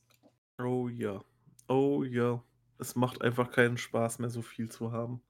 Also ich bin ganz ehrlich, also ich denke, für dich spreche ich damit. Wir haben in den ersten Monaten oder Jahren von Schulkür haben wir alle Road-to-Shows gesehen. Und es war halt einfach so, dass du bei Natur vielleicht vier maximal hattest zum Schauen. Und das war schon viel. Aber du mhm. hast ja mhm. aktuell gefühlt zehn, ne, die man schauen kann. Und ich habe die letzten geschaut, aber weißt du wie? Ich hatte die auf dem zweiten Bildschirm, habe die halt nebenher laufen lassen, bin ich ganz ehrlich. Und habe dann immer mal wieder rüber gelunzt, so. Also bei den Road to Korakan Shows meine ich jetzt, ne? Mhm. ne? Und so kann man sich das natürlich geben, wenn du nebenbei irgendwie Papierkram machst oder so und dann guckst du halt mal rüber und so. Aber come on, wir können uns das nicht mehr antun, irgendwie zwölf Korakan Shows äh, pro Tour zu schauen, ne? Das, wo ja, einfach das immer dasselbe halt ist, ne? Es ist einfach zu viel, das, ja, braucht man nicht. Braucht keiner. Aber Osaka war so ein bisschen was anderes, zumindest ähm, die letzten beiden Matches. Wir gehen kurz durch die Cards durch und versuchen dann ein bisschen noch über die Match zu quatschen, auch wenn es jetzt schon wieder ein paar Tage her ist. El Desperado, Yoshinobu Kanemaru und Doki besiegten ja Eagles, Sho und Yo. Hiroshi Tanahashi, Tomohiro Ishii und Yoshihashi besiegten Evil, Kenta und Yujiro Takahashi. Great Okan und Jeff Cobb besiegten ja Kazuchika Okada und Hiroki Goto. Ähm, Shingo Takagi und Bushi besiegten Tomoaki Honma und Master Watto. Und dann gab es zwei Special Singles Matches. Am nächsten Tag quasi die Kombination ein bisschen gedreht, was halt darauf hingearbeitet hat ähm, für den Dome. Und ähm, Sanada und Zack trennten sich in einem Draw durch einen Doppelpinfall nach 24,5 Minuten. Ich habe das Match nicht gesehen wenn ich auch schon wieder die Matchzeit höre, habe ich auch schon wieder gar keinen Bock mehr, das zu sehen. Aber das Match war gut. Das Match war wirklich gut. Ich muss sagen, das Match war wirklich gut. Das finde ich war ganz cool. Ähm, bei Twitter schrieb auch jemand, ich weiß leider nicht mehr wer, jetzt bräuchten wir den Videobeweis aus dem Fußball. Ne? Also man hat halt damit gespielt, dass die beiden sich gegenseitig gepinnt haben. Ich muss sagen, die beiden haben eine ganz gute Chemie miteinander. Und wenn ich das über Sanada-Matches sage, dann muss das was heißen, ne? Mm, ja, schon. Also Sanada ist jetzt nicht einer meiner Lieblinge, um das zu sagen. Es, war, es hat mir mehr gefallen als der Main Event. Ähm, ja, aber halt, wie du gerade meinst, auf 24,5 Minuten war halt auch wieder nicht notwendig, ne? Überhaupt nicht. Also wirklich überhaupt nicht. Ähm, diese Matchzeiten sind halt einfach aus der Hölle. Aber Main Event, 27 Minuten. Daichi besiegt Tetsuya Naito mit dem Black Mephisto. Das hast du auch nicht gesehen, oder? Nee, nee, nee, nee. Ich fand es schwächer als das vorherige Match. Also ich fand Sanada gegen Zack besser. Ähm, war aber auch komplett solide. Aber es ist halt einfach. Es ist halt einfach nicht notwendig. Aber ich verstehe ja den Sinn dahinter. Man hat sechs Matches auf der Card. Man hat nicht mehr so viele Wrestler zur Verfügung wie in den, in den Jahren zuvor. Halt auch wegen Corona natürlich. Weil in Japan muss man ja in Quarantäne gehen wenn man ein- und ausreist, und das können sich halt manche einfach nicht erlauben und ähm, von den Wrestlern. Und ähm, du willst den Leuten ja was bieten, ne?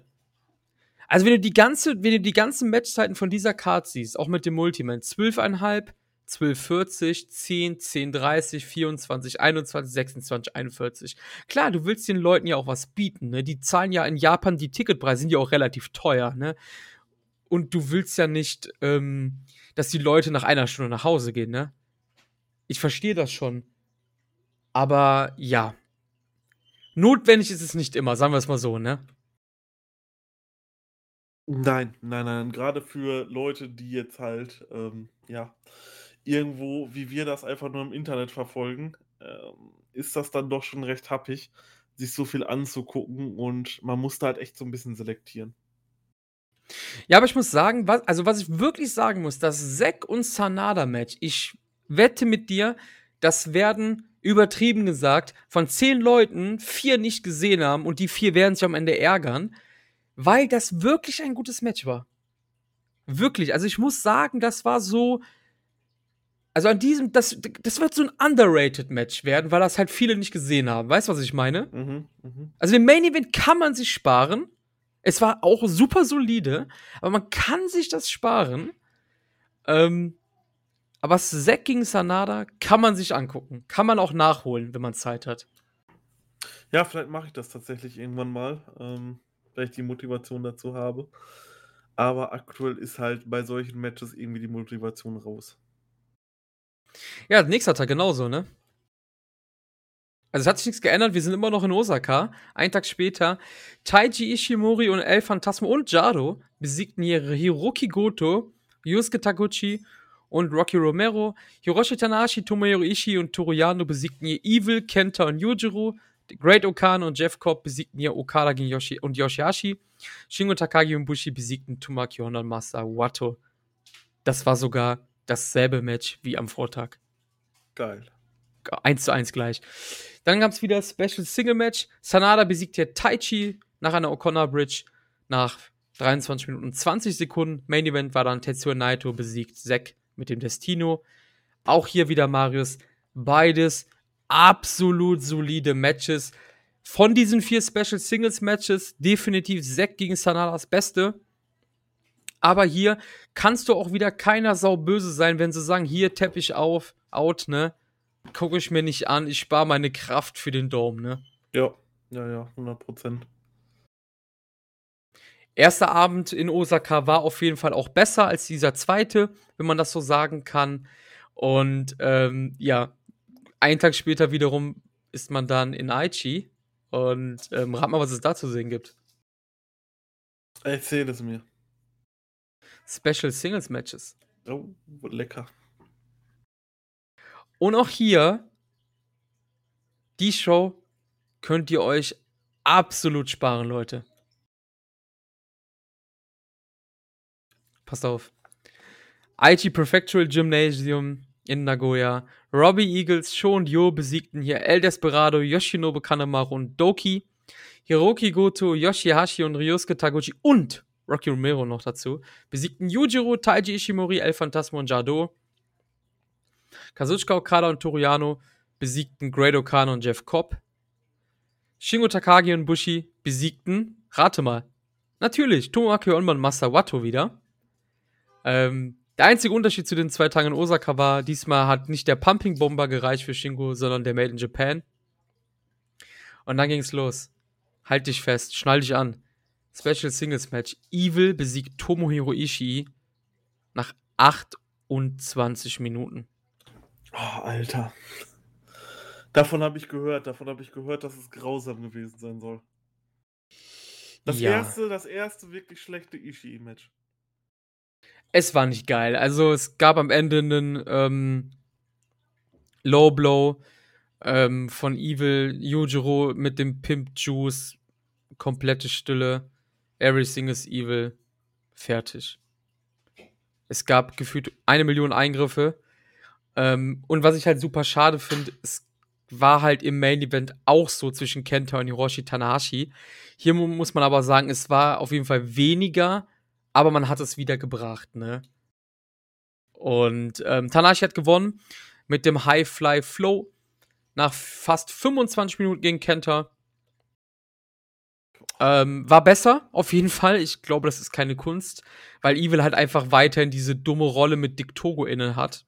Mhm. Und ähm, es ändert sich halt nichts, ne? Nein, nein.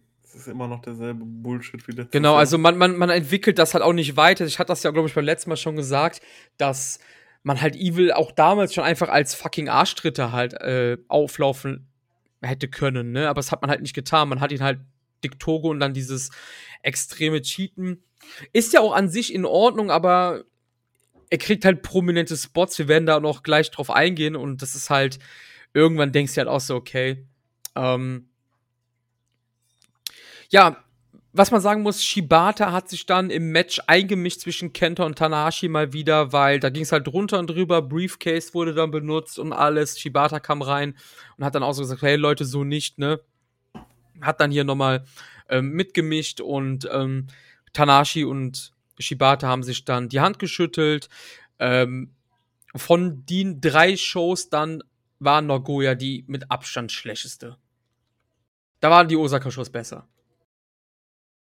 Gut zu wissen, dass ich davon keine Show geschaut habe. Also, ähm, beziehungsweise insbesondere halt die letzte nicht. Das ist dann ja schon mal gut. Nee, also ich weiß nicht, was sowas soll, diese endlos langen Guffel-Matches. Keine Ahnung. Ich, ich feiere es nicht. Ja, ist halt nicht notwendig, wie, wie wir halt schon die ganze Zeit sagen, ne? Absolut nicht notwendig. Das ist halt das Problem, ne? Also es ist halt nicht notwendig, irgendwie 28 Minuten dann zu machen, ne? Aber wie gesagt, es ist halt wirklich wahrscheinlich einfach nur, man will halt den Leuten für ihr Geld halt was bieten, nicht, dass sie nach einer Stunde nach Hause gehen, ne? Ja. Das wird der Grund sein. Aber beim Dome kannst du wieder mitreden. Den hast du doch gesehen, oder? Den habe ich gesehen, ja. Ja, das wäre jetzt, wär jetzt natürlich ganz schlecht gewesen. Das wäre jetzt echt peinlich gewesen, ja. Ja, nee, Wrestle, Wrestle Grand Slam in Tokyo Dome, 25. Juli, vor 5300 Zuschauern. Ich verstehe, warum man den Dome durchziehen wollte, nachdem es ja jetzt mehrmals nicht geklappt hatte, ne? Aber mein Gott, war das trostlos, ne? Ja, ja alleine ohne die Stage, wie diese Stage gefehlt hat, ne? Uff, uff.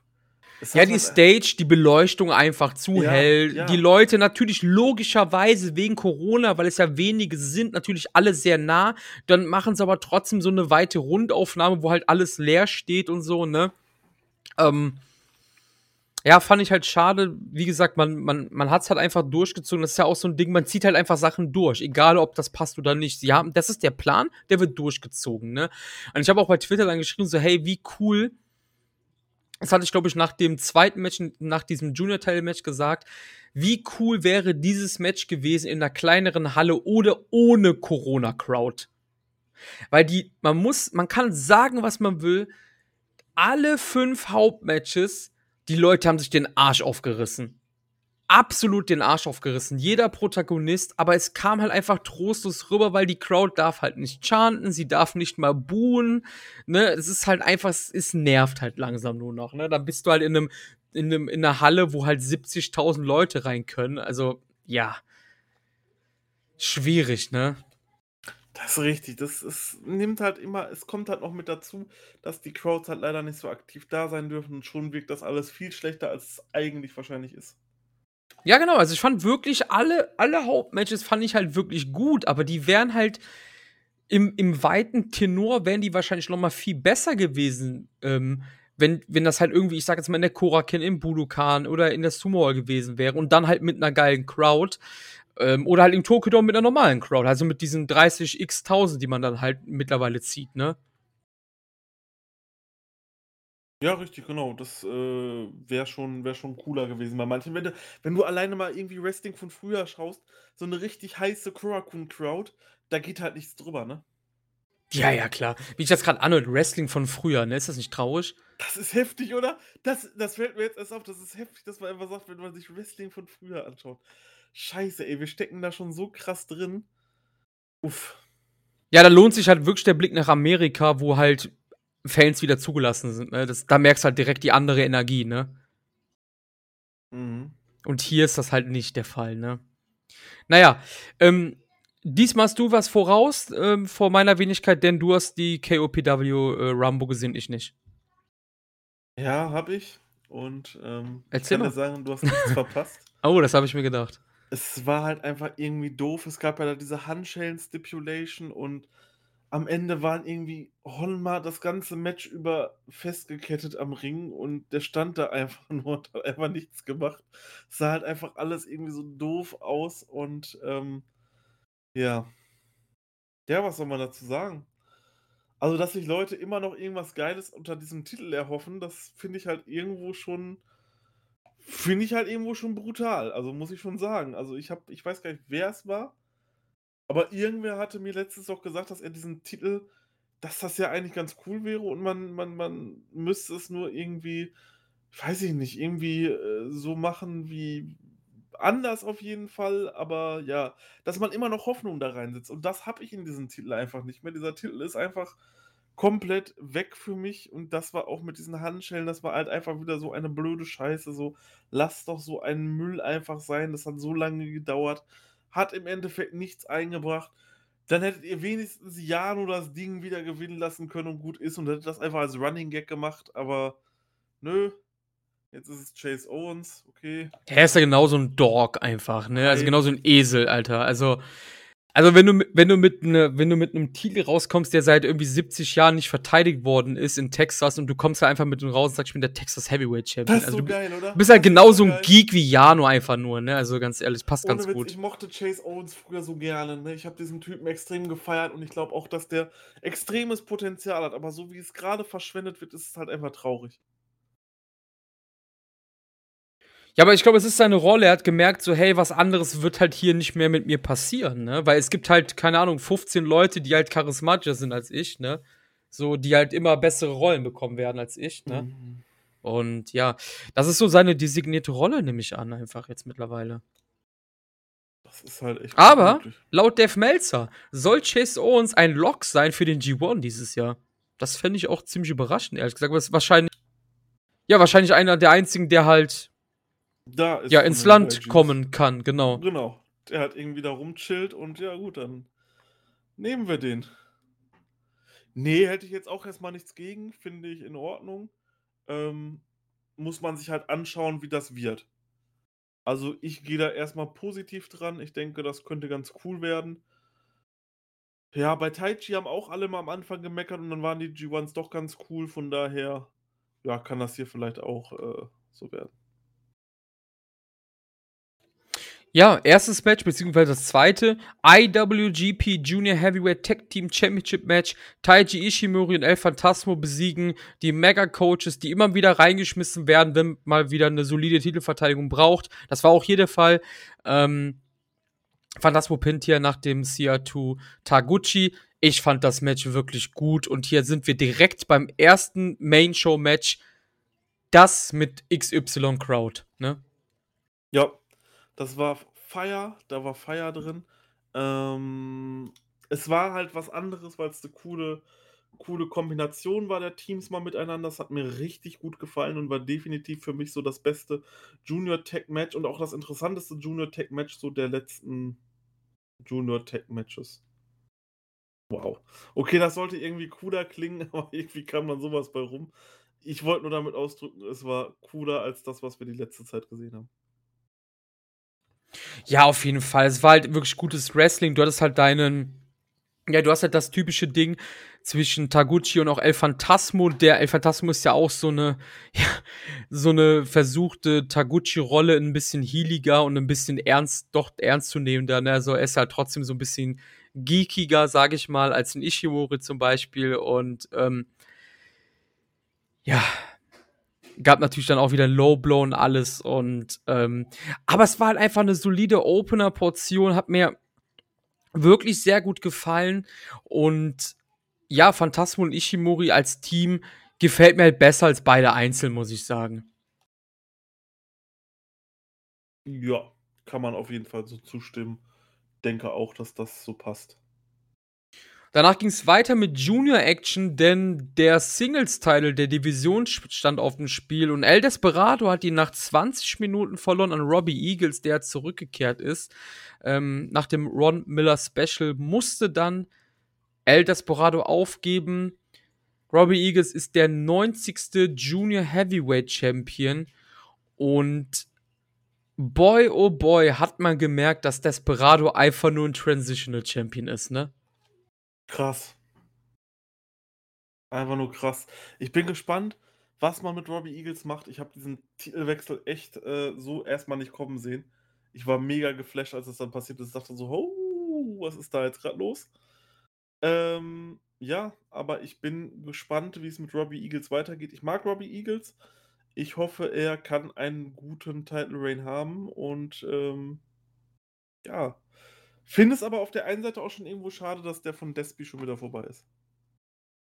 Ja, ich glaube, also ich, ich vermute, der Plan war halt wirklich der, dass Hiromo bei dieser Show gegen Robbie Eagles verloren hätte. Und da das halt nicht ging wegen der Verletzung, hat man halt wen anderes reingeschmissen, bis Robbie halt ins Land rein einreisen kann. Ich vermute, der Plan war genau gleich eigentlich. Nur mit Mhm. anderen Protagonisten. Und deswegen hat man halt Despi reingeworfen, weil wir kennen ja die Regel mittlerweile, außer jetzt im Main Event bei der Show, das Replacement gewinnt eigentlich immer den Titel. Und das ist ja dann passiert, Desperado kam reingeschmissen, hat das Ding gewonnen. Und ähm, ich muss sagen, der Run an sich, für das, was er war, war ja total solide, war ja total okay. Wie gesagt, ich vermute halt dahinter war es halt einfach so, dass sonst Hiromo halt hier diesen Spot halt natürlich gehabt hätte und hätte gegen Robbie verloren. So gibt es das Robbie gegen Hiromo-Match sehr bald schon. Ähm, da bin ich mal gespannt drauf, ob dann direkt wieder Hiromo das Ding rocken wird. Ähm, ich fand das Match gut.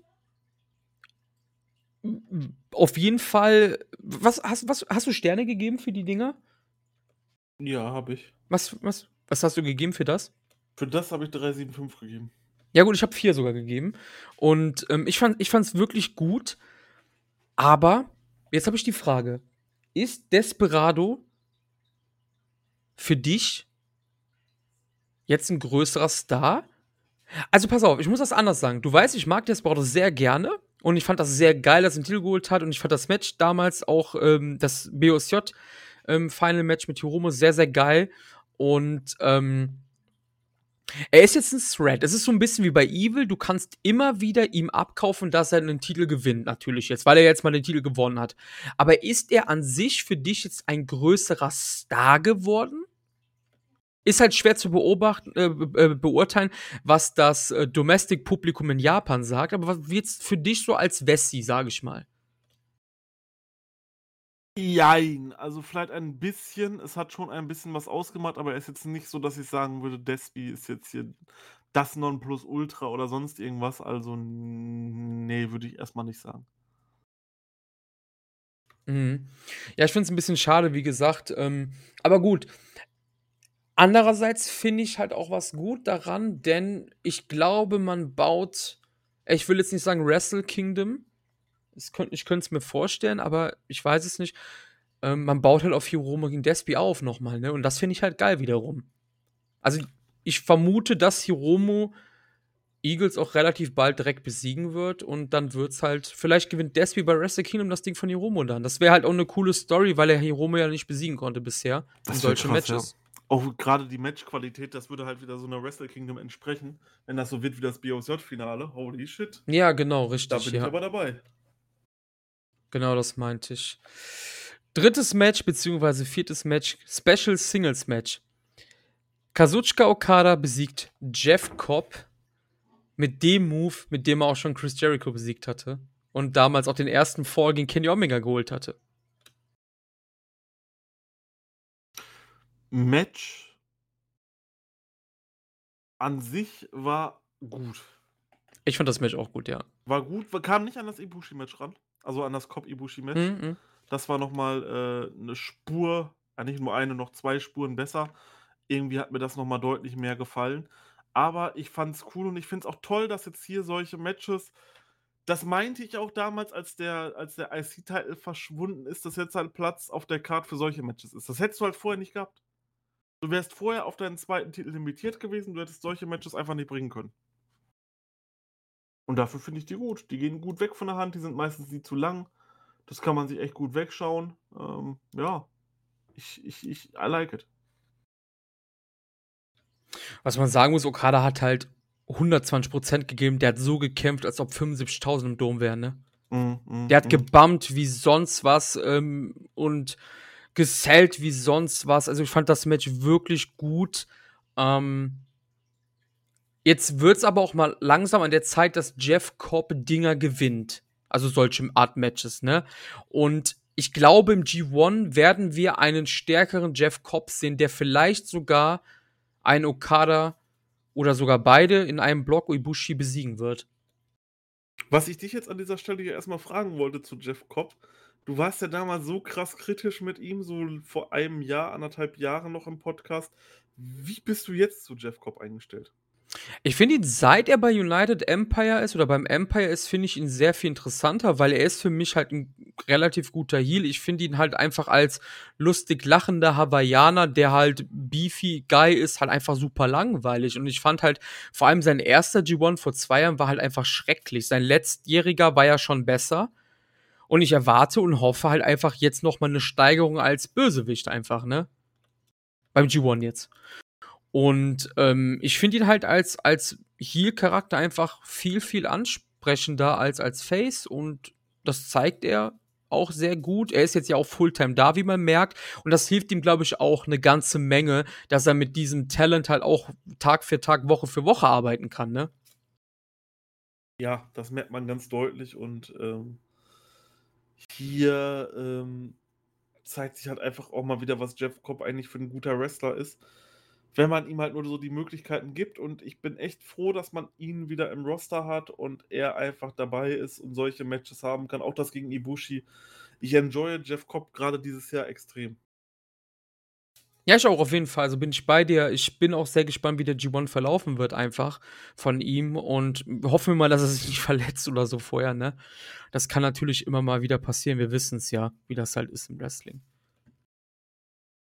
Ja, dann war schon Zeit für den Summer Main Event.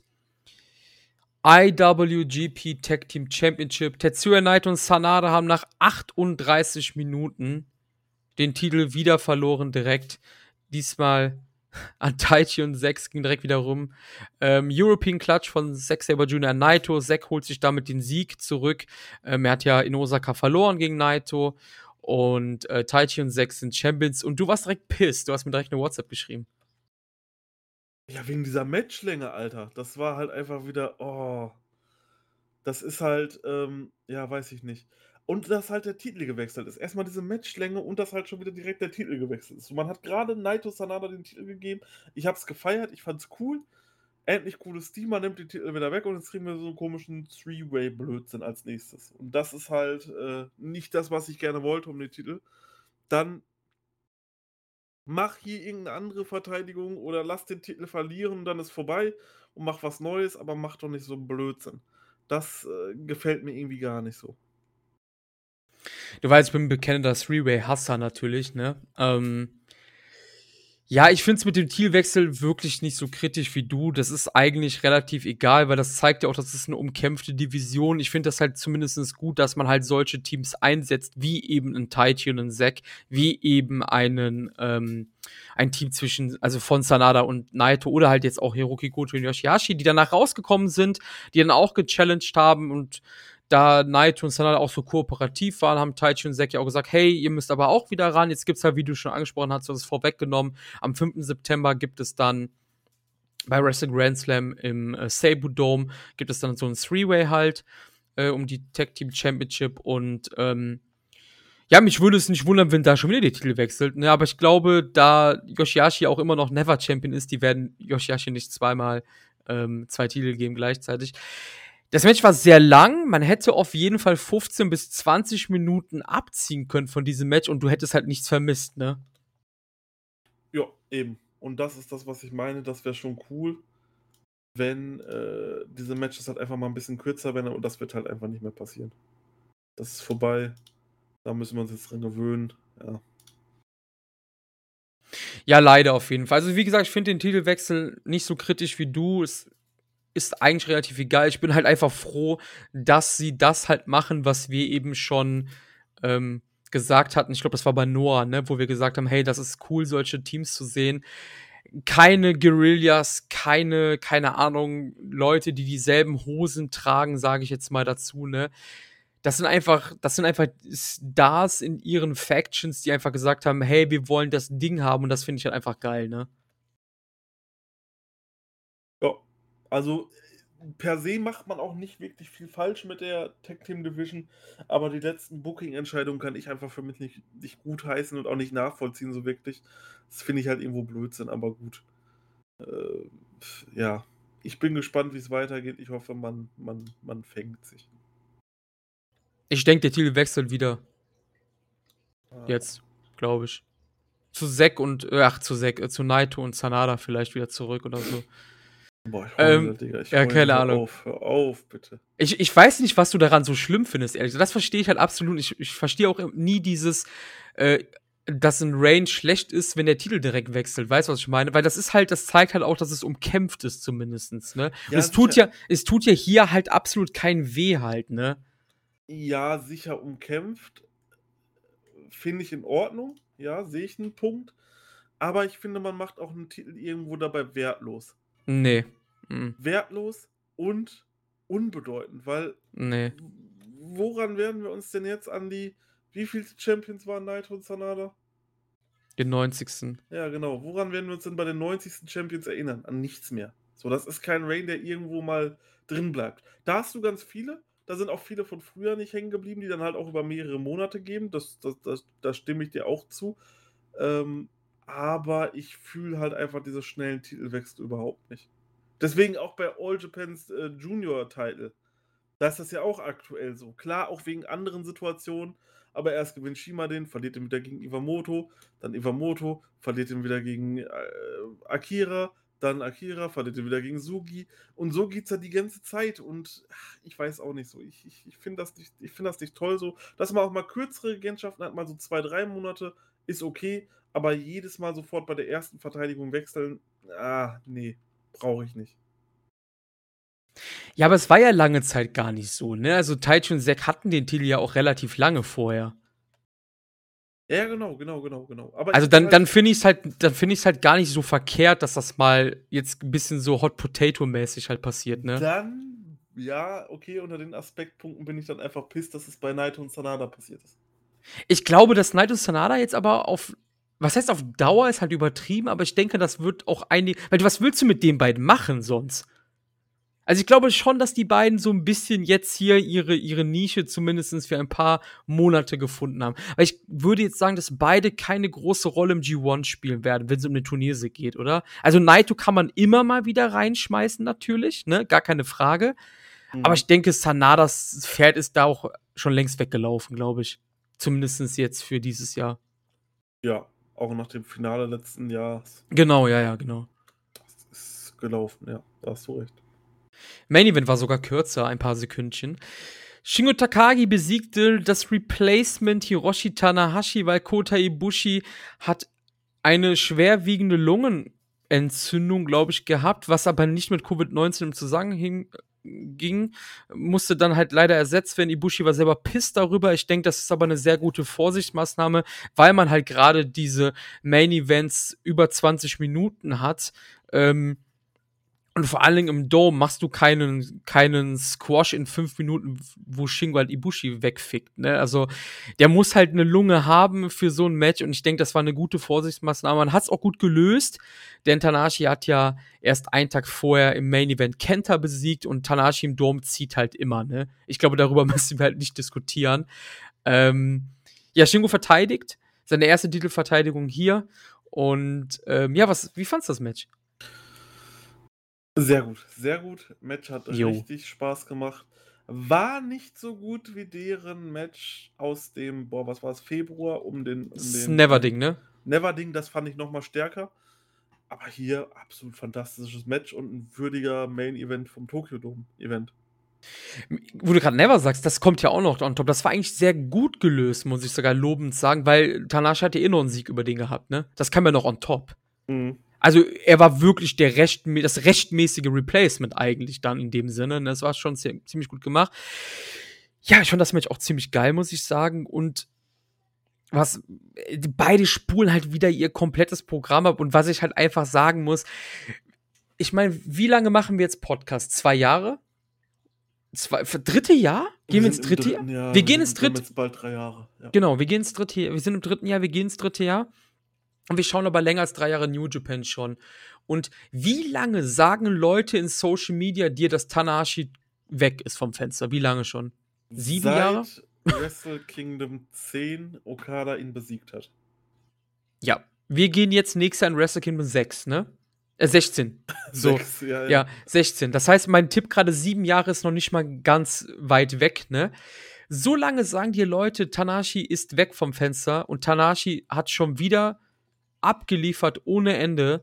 und hat schon wieder gezeigt, warum er immer noch einer der Top-Wrestler in New Japan, wenn nicht sogar auf der Welt ist. Von Shingo müssen wir, glaube ich, nicht reden, natürlich, ne? Der hat, der reist ja ohne Ende ab seit äh, diesem Jahr oder schon seit längerem. Aber ich fand, die Tanahashi-Performance war wieder absolut fantastisch, allgemein vom Selling her, von der Dramatik her.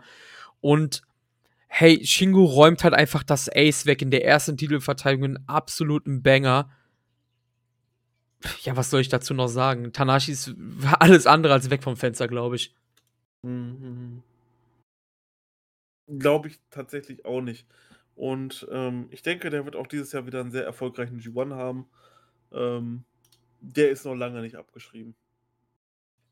Ja, vor allem Dingen, warum auch? Also, wir privat haben wir schon schon mehrmals halt so ein paar Sachen geschrieben, die wir jetzt on air noch gar nicht gesagt haben, so weil das halt manchmal auch unpassend ist, aber es gibt halt Leute bei New Japan, die sind sogar jünger und die sind halt kaputter als der, ne? Jo. Wir müssen jetzt keinen Namen nennen, um Leute halt irgendwie vielleicht dadurch ein bisschen zu, ich sag mal, zu verletzen, aber es gibt halt einen ganz bestimmten, der ist halt komplett im Arsch schon seit zwei Jahren und der ist halt noch gefeiert als der, ne? Und das ist halt einfach so Wahnsinn, wie, ja, wie Tanashi halt einfach nochmal so 40 Minuten mit Shingo geht, ne? Ja, es ist äh, wunderbar eigentlich. Ähm, ich äh, finde es cool. Ich finde es cool und ich hoffe, Tanahashi wird auch in den nächsten Jahren immer noch für verschiedene Verteidigungen zu haben sein. Der ist einfach Money, Money, Money. Er muss ja nicht mal Titel gewinnen, ne? Also, er kann ja einfach reingeschmissen werden wie jetzt und ja, das passt halt trotzdem wie die Faust aufs Auge, ne? Genau, lass ihn machen so. und dann eben, das ist halt wirklich einfach, ähm, ja. Ja, Shingo nach dem Match ähm, hat dann Tanashi zu einem Rubber-Match gechallenged. Es steht 1-1, komm, wir müssen doch hier noch was machen. Dann sagt er aber so, hey, ich muss ja eigentlich auch noch auf Ibushi warten. Und dann, Marius, ist etwas passiert.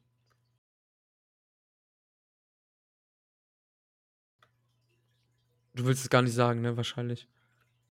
Ich bin schockiert im Endeffekt tatsächlich, was passiert. Du warst wirklich schockiert, das war so geil. Du hast mir dann so geschrieben. Ich war gefühlt, war ich glaube ich ein bisschen weiter als du, weil ich hatte es schon auf dem Bildschirm und du schreib, schriebst mir dann so, das kann jetzt nicht sein, ne? Also Licht ging aus und die Evil. Ja, sag's nicht, sag's nicht. Ah, Evil kam auf dem äh, großen äh, Bildschirm und was ich sagen muss, ich muss auch wieder positiv was sagen. An sich fand ich das Segment geil gemacht. Screen alle Augen auf den Screen, Licht geht an, Shingo sagt, denkt sich so, ey, was geht denn jetzt ab? Und dahinter steht aber dann schon Evil, ne? Mhm. Und ich finde, das Segment selber war ziemlich geil gemacht. Evil, ähm, finde ich eine interessante Wahl für den Seibu Dome, weil man, das Match gibt's halt im, am 5. September im Seibu Dome. Also halt in einem Baseballstadion, ne, was halt ziemlich bemerkenswert ist, äh, an sich. Aber hier sind wir wieder bei dem Thema Merch-Selling. Ne? Hatten wir mhm. bei Ether. Hatten wir bei Evil, haben wir, haben wir bei Evil ja auch gesagt, ähm, ich weiß nicht, wie das Domestic-Publikum das sieht, weil Evil anscheinend ja auch sehr viel Merch zählt. Und ähm, an sich finde ich es auch schlau gemacht. Ich habe erst gedacht, klar, wenn der Sieger aus Kopf gegen Okada wird challengen. Das hast du wahrscheinlich auch gedacht, ne? Mhm. Mhm. Aber ist das nicht, wäre das nicht dumm? Weil Shingo, also Shingo hatte ja erst Okada besiegt. Um den Titel, um den vakanten Titel von Osprey. Und als Okada gewonnen hat, habe ich mir erst gedacht, die werden doch jetzt nicht das Replacement Tanahashi, also diese Regel, die ich eben schon erwähnt habe, Replacement gewinnt immer, die werden doch nicht das Replacement gewinnen lassen, weil ich niemals damit gerechnet habe, dass man halt Shingo Okada nochmal bringt, so schnell. Und dann dachte ich mir schon, da, als das Licht ausging, boah, wer ist das? Ich habe nicht an Evil gedacht, ne? Aber ich hab mir, wer ist das? Weil Okada wird es nicht sein. So, das Match gab es erst vor einem Monat oder zwei Monaten, ne? Und an sich finde ich das für als Filler-Verteidigung ziemlich gut gemacht. Die Frage ist nur, wird das gut? Und das steht in den Sternen, ne? Das ist nämlich dann die andere Frage, ja. An sich kannst du es ja noch verkaufen. Einen Tag vorher hat die Evil ja Ishii besiegt und so, ne? Gar keine Frage. Ja, und, ne, das kannst, das ist alles, alles wirklich passend.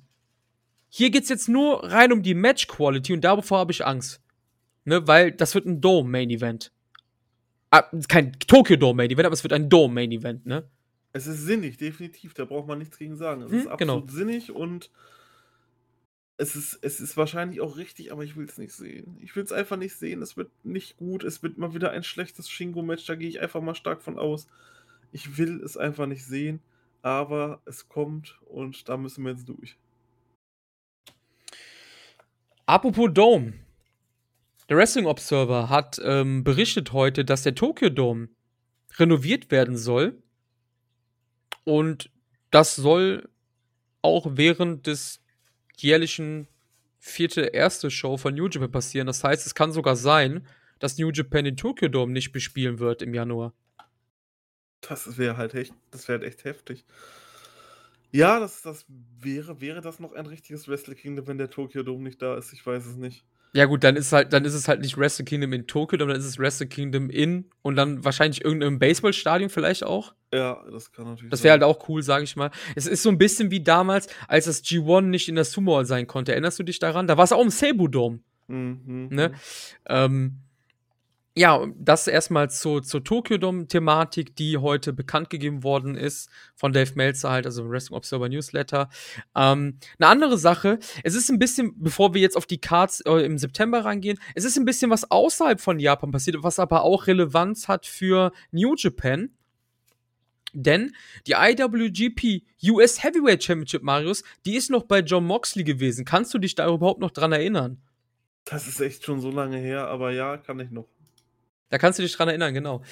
Vor ähm, in der letzten Woche gab es ein Texas Deathmatch bei AEW Dynamite im Main Event im nationalen Fernsehen der Vereinigten Staaten. Und Lance Archer hat sich den Titel zurückgeholt gegen John Moxley und ähm, hat damit seine Niederlage von Wrestle Kingdom wettgemacht. Du hast das Match nicht gesehen, nehme ich an. Ich habe mir das Match angeguckt und es war wirklich ein geiles Match. Richtig brutal. Die beiden haben sich absolut gegeben, haben geblutet wie die Mastschweine. Es war wirklich ein reines Deathmatch, kann man sagen. So wie bei Wrestle Kingdom ja eigentlich auch schon gewesen. War echt geil. Stand dem Wrestle Kingdom im Nichts nach, kann man sagen. Und Arch hat den Titel wieder ähm, nach einer langen Odyssee und wurde dann von Hikuleo herausgefordert, Marius. Kannst du dich an Hikuleo noch erinnern? Ja, ja, ja, klar. Ich mag Hikuleo. Find Hikuleo. Finde ich in Ordnung, aber dass der Titel da so wechselt, boah, hätte ich jetzt echt nicht erwartet. Ja, es ist alles ein bisschen im Plan, nehme ich an, denn gestern, beziehungsweise vorgestern in den Vereinigten Staaten, aber gestern habe ich es gesehen, ähm, Archer hat den Titel verteidigt gegen Hikuleo. Ich glaube, das war nicht, also es war nicht gerade überraschend, ne, dass er ihn verteidigt hat. Ähm, in einem soliden sieben-Mann, typisches Big-Man-TV-Match. Ähm, absolut solide Kost. Man, King Haku war auch dabei, hat ähm, Hikuleo zum Ring begleitet in der New New Japan-Jacke. Ähm, Hikuleo, ich möchte nicht wirklich urteilen, aber ich glaube, Hikuleo ist immer noch nicht weit genug. Ähm, das, was ich zuletzt von ihm gesehen habe, auf jeden Fall noch nicht. Nein, nein, nein. Da Ne, also, er sich ja. halt noch nicht ab. Da wäre wär er halt ganz normal der Underkader. Und ich denke, das kann ja auch nicht der Anspruch sein, die ganze Zeit deiner Karriere nur in der Undercard zu hängen. Deswegen, da muss noch was kommen. Vor allem Ding, ich finde halt für den Heel sieht er einfach viel zu nett aus, ne? Also so seine Gesichtsausdrücke, seine, seine Facial Expressions, seine Gesichtsausdrücke, seine ganze Mimik ist halt einfach nicht heelig irgendwie. Ich finde, der sieht einfach nett aus. Ja, wie so ein großer, netter Bär. Ja, ja, genau, ja, ist echt so. Im Gegensatz zu seinen Brüdern, ne? Die Ja. halt echt aussehen wie, wie miese Wichser, ne? Der Ja, pass auf. sind. es geht weiter mit ähm, AEW Dynamite, denn Hiroshi Tanahashi kam mit einer Videobotschaft daher und hat den Sieger dieser Begegnung herausgefordert. Also, das war schon vor dem Match. Das heißt, wir werden Lance Archer sehen gegen Hiroshi Tanahashi, Marius, um die IWGP United States Heavyweight Championship. Und zwar am 14.08.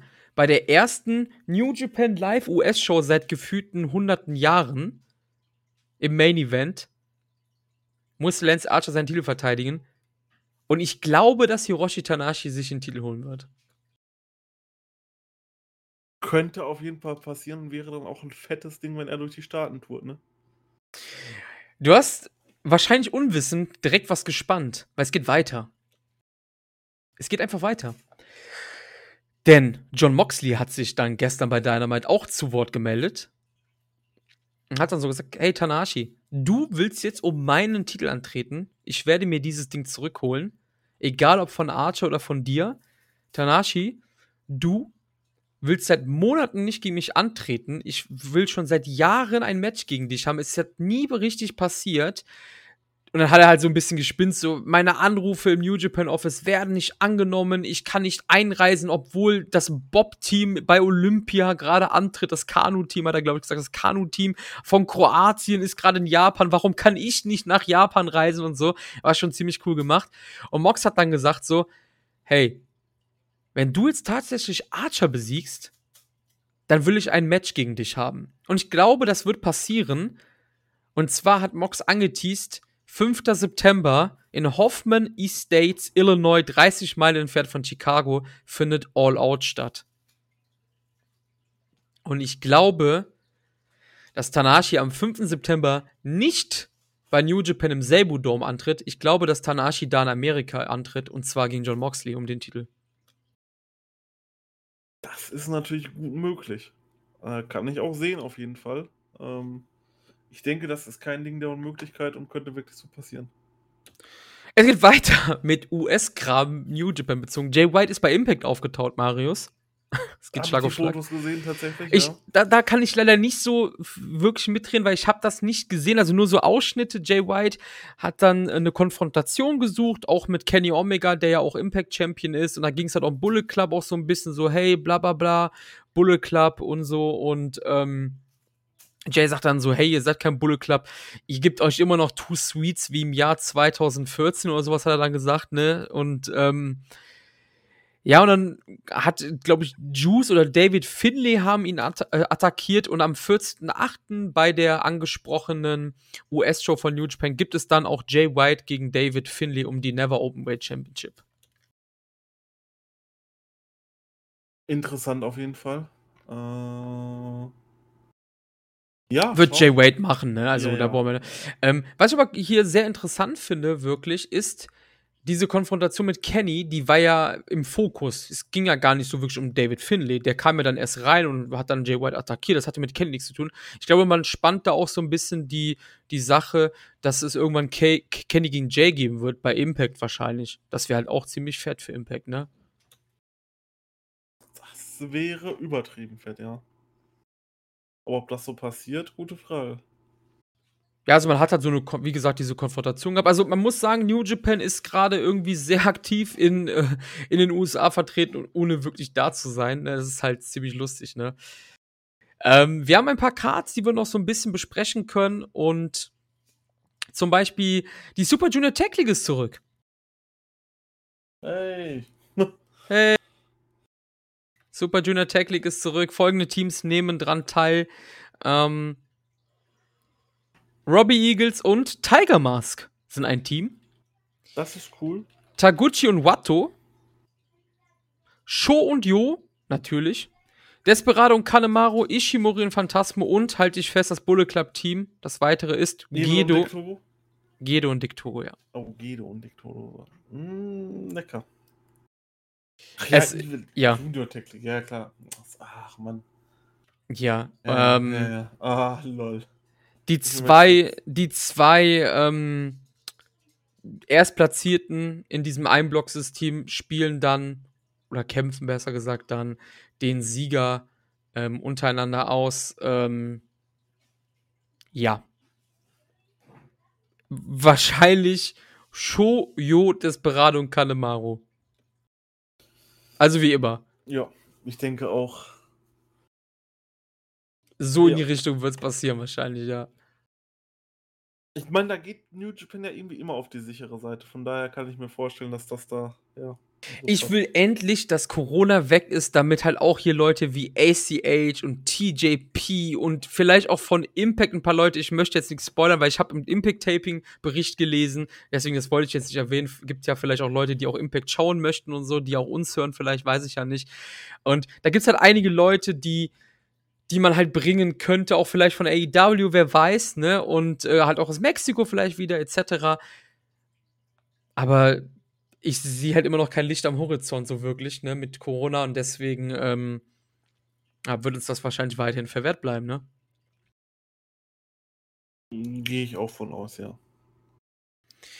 Dann haben wir zum Abschluss noch die zwei schon mehrmals angesprochenen Wrestle Grand Slam Shows im Seibu Dome, beziehungsweise heutzutage heißt der MetLife Dome ist gesponsert mittlerweile. Für die Show am 4. September gibt es bisher nur zwei Matches und das ist zum einen, halte ich fest, ein No-Time-Limit-Match. Die Stipulation ist nicht bekannt.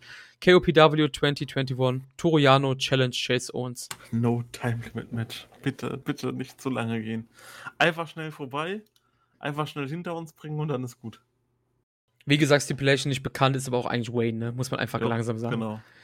Dann gibt es da noch ein Special Singles Match. Es gibt das Rematch zwischen Kazuchika Okada und Jeff Cobb. Wir haben es ja, also beziehungsweise ich habe es ja eben schon angesprochen, Cobb muss langsam Sachen gewinnen und ich denke, dass er hier seinen Sieg sich zurückholen wird und dadurch auch gestärkt in G1 gehen wird. Ja, und man baut die Fehde ein bisschen weiter aus. Okada gegen Jeff Cobb finde ich gut. Kann man auf jeden Fall so machen. Und das letzte Match gibt ihnen recht, von daher bin ich da auf jeden Fall cool mit. Ja, genau, also wie gesagt, ähm, habe ich kein, ähm, habe ich kein, absolut kein Problem mit. Mehr ist noch nicht bekannt für die Show, aber für den 5. September. Da gibt es ein bisschen was mehr. Wir haben ja gerade schon angesprochen, IWGP World Heavyweight Championship Match. Shingo Takagi trifft auf Evil. Ich denke, dass das Shingo Takagi machen wird. Alles andere würde mich echt arg überraschen. Also, wenn sie Evil den Titel geben, dann. Boah. Boah, das wäre zu harter Tobak. Das können die eigentlich nie machen. Das wäre echt zu hart. Nee, ich, ich glaube nicht, dass es passieren wird. Also ich bin ganz ehrlich, ich hatte ja in unserer letzten Folge gesagt, wenn Ibushi antritt, damals wussten wir ja nichts von der Erkrankung, hätte ich gesagt, dass Ibushi sich den Titel zurückholt. Ne? Mhm. Aber das, das ist nicht der Fall und deswegen Shingo macht das gegen Evil. Mhm, mhm. Ja. Also alles andere würde mich halt absolut wundern, ne? IWGP Heavyweight Tag Team Championship Three-Way Match. Zack Taichi, Sanada Naito, Yoshihashi Goto sind in diesem Match. Es gibt ein Three-Way. Du weißt, ich liebe es. Three-Ways sind super. Nicht. Nee, ich auch nicht. Also, das ist halt, da sind wir wieder bei der Tag Team Division, aber da haben wir eben genug drüber diskutiert. Auch über das und ähm, ja, brauche ich nicht. Ja, ist mir egal, wer gewinnt und so. Ich mal gucken, wie das Match wird. Ähm, ich sag mal so, mit dem Protagonisten bin ich ein bisschen positiver gestimmt, als wenn irgendwie GOD und keine ja, Ahnung, wer dabei ist, ja. so, ne, ne? Du weißt, glaube ich, was ich meine. Und deshalb lassen wir uns überraschen, was da passieren wird. Und zu guter Letzt IWGP Junior Heavyweight Championship Match. Robbie Eagles in seiner ersten Titelverteidigung Hiromu Takashi und Marius. Lass dir gesagt sein, das Ding wird wieder wechseln. Ja, ich habe es auch, als ich die Ankündigung gesehen habe, habe ich gesagt, okay, das Ding ist weg. Hiromo macht's.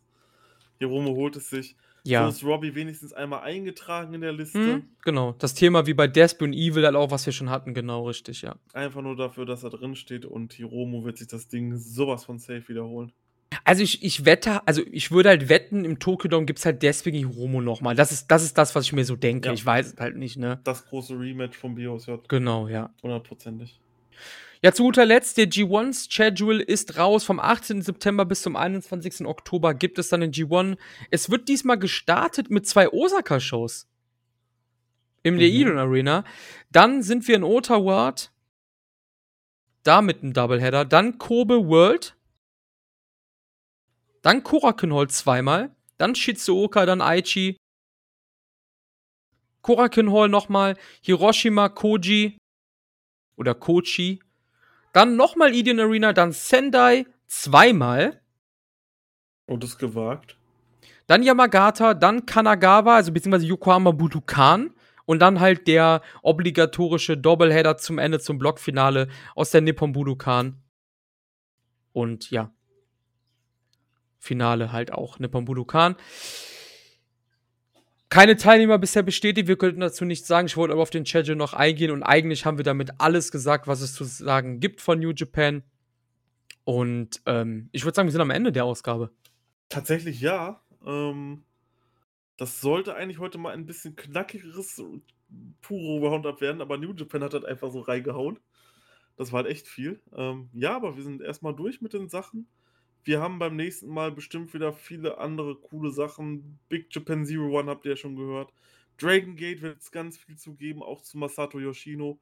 Ähm, da wird so ein kleines, ja, weiß ich nicht. Lasst euch überraschen, da lasse ich mir was einfallen. Ähm, einfach so ein bisschen, um diese Karriere von Masato Yoshino noch einmal zu würdigen. Und ja, New Japan werden wir bestimmt wieder haben. All Japan bestimmt, Noah bestimmt. Ihr kennt das doch. Also auch wieder alles beim Alten. Genau, ja. Ja, damit verabschieden wir uns, würde ich sagen. Äh, danke, dass du dabei warst, wie immer halt, ne? Und äh, ich würde sagen, wir hören uns dann beim nächsten Mal. Haut rein. Ciao, ciao.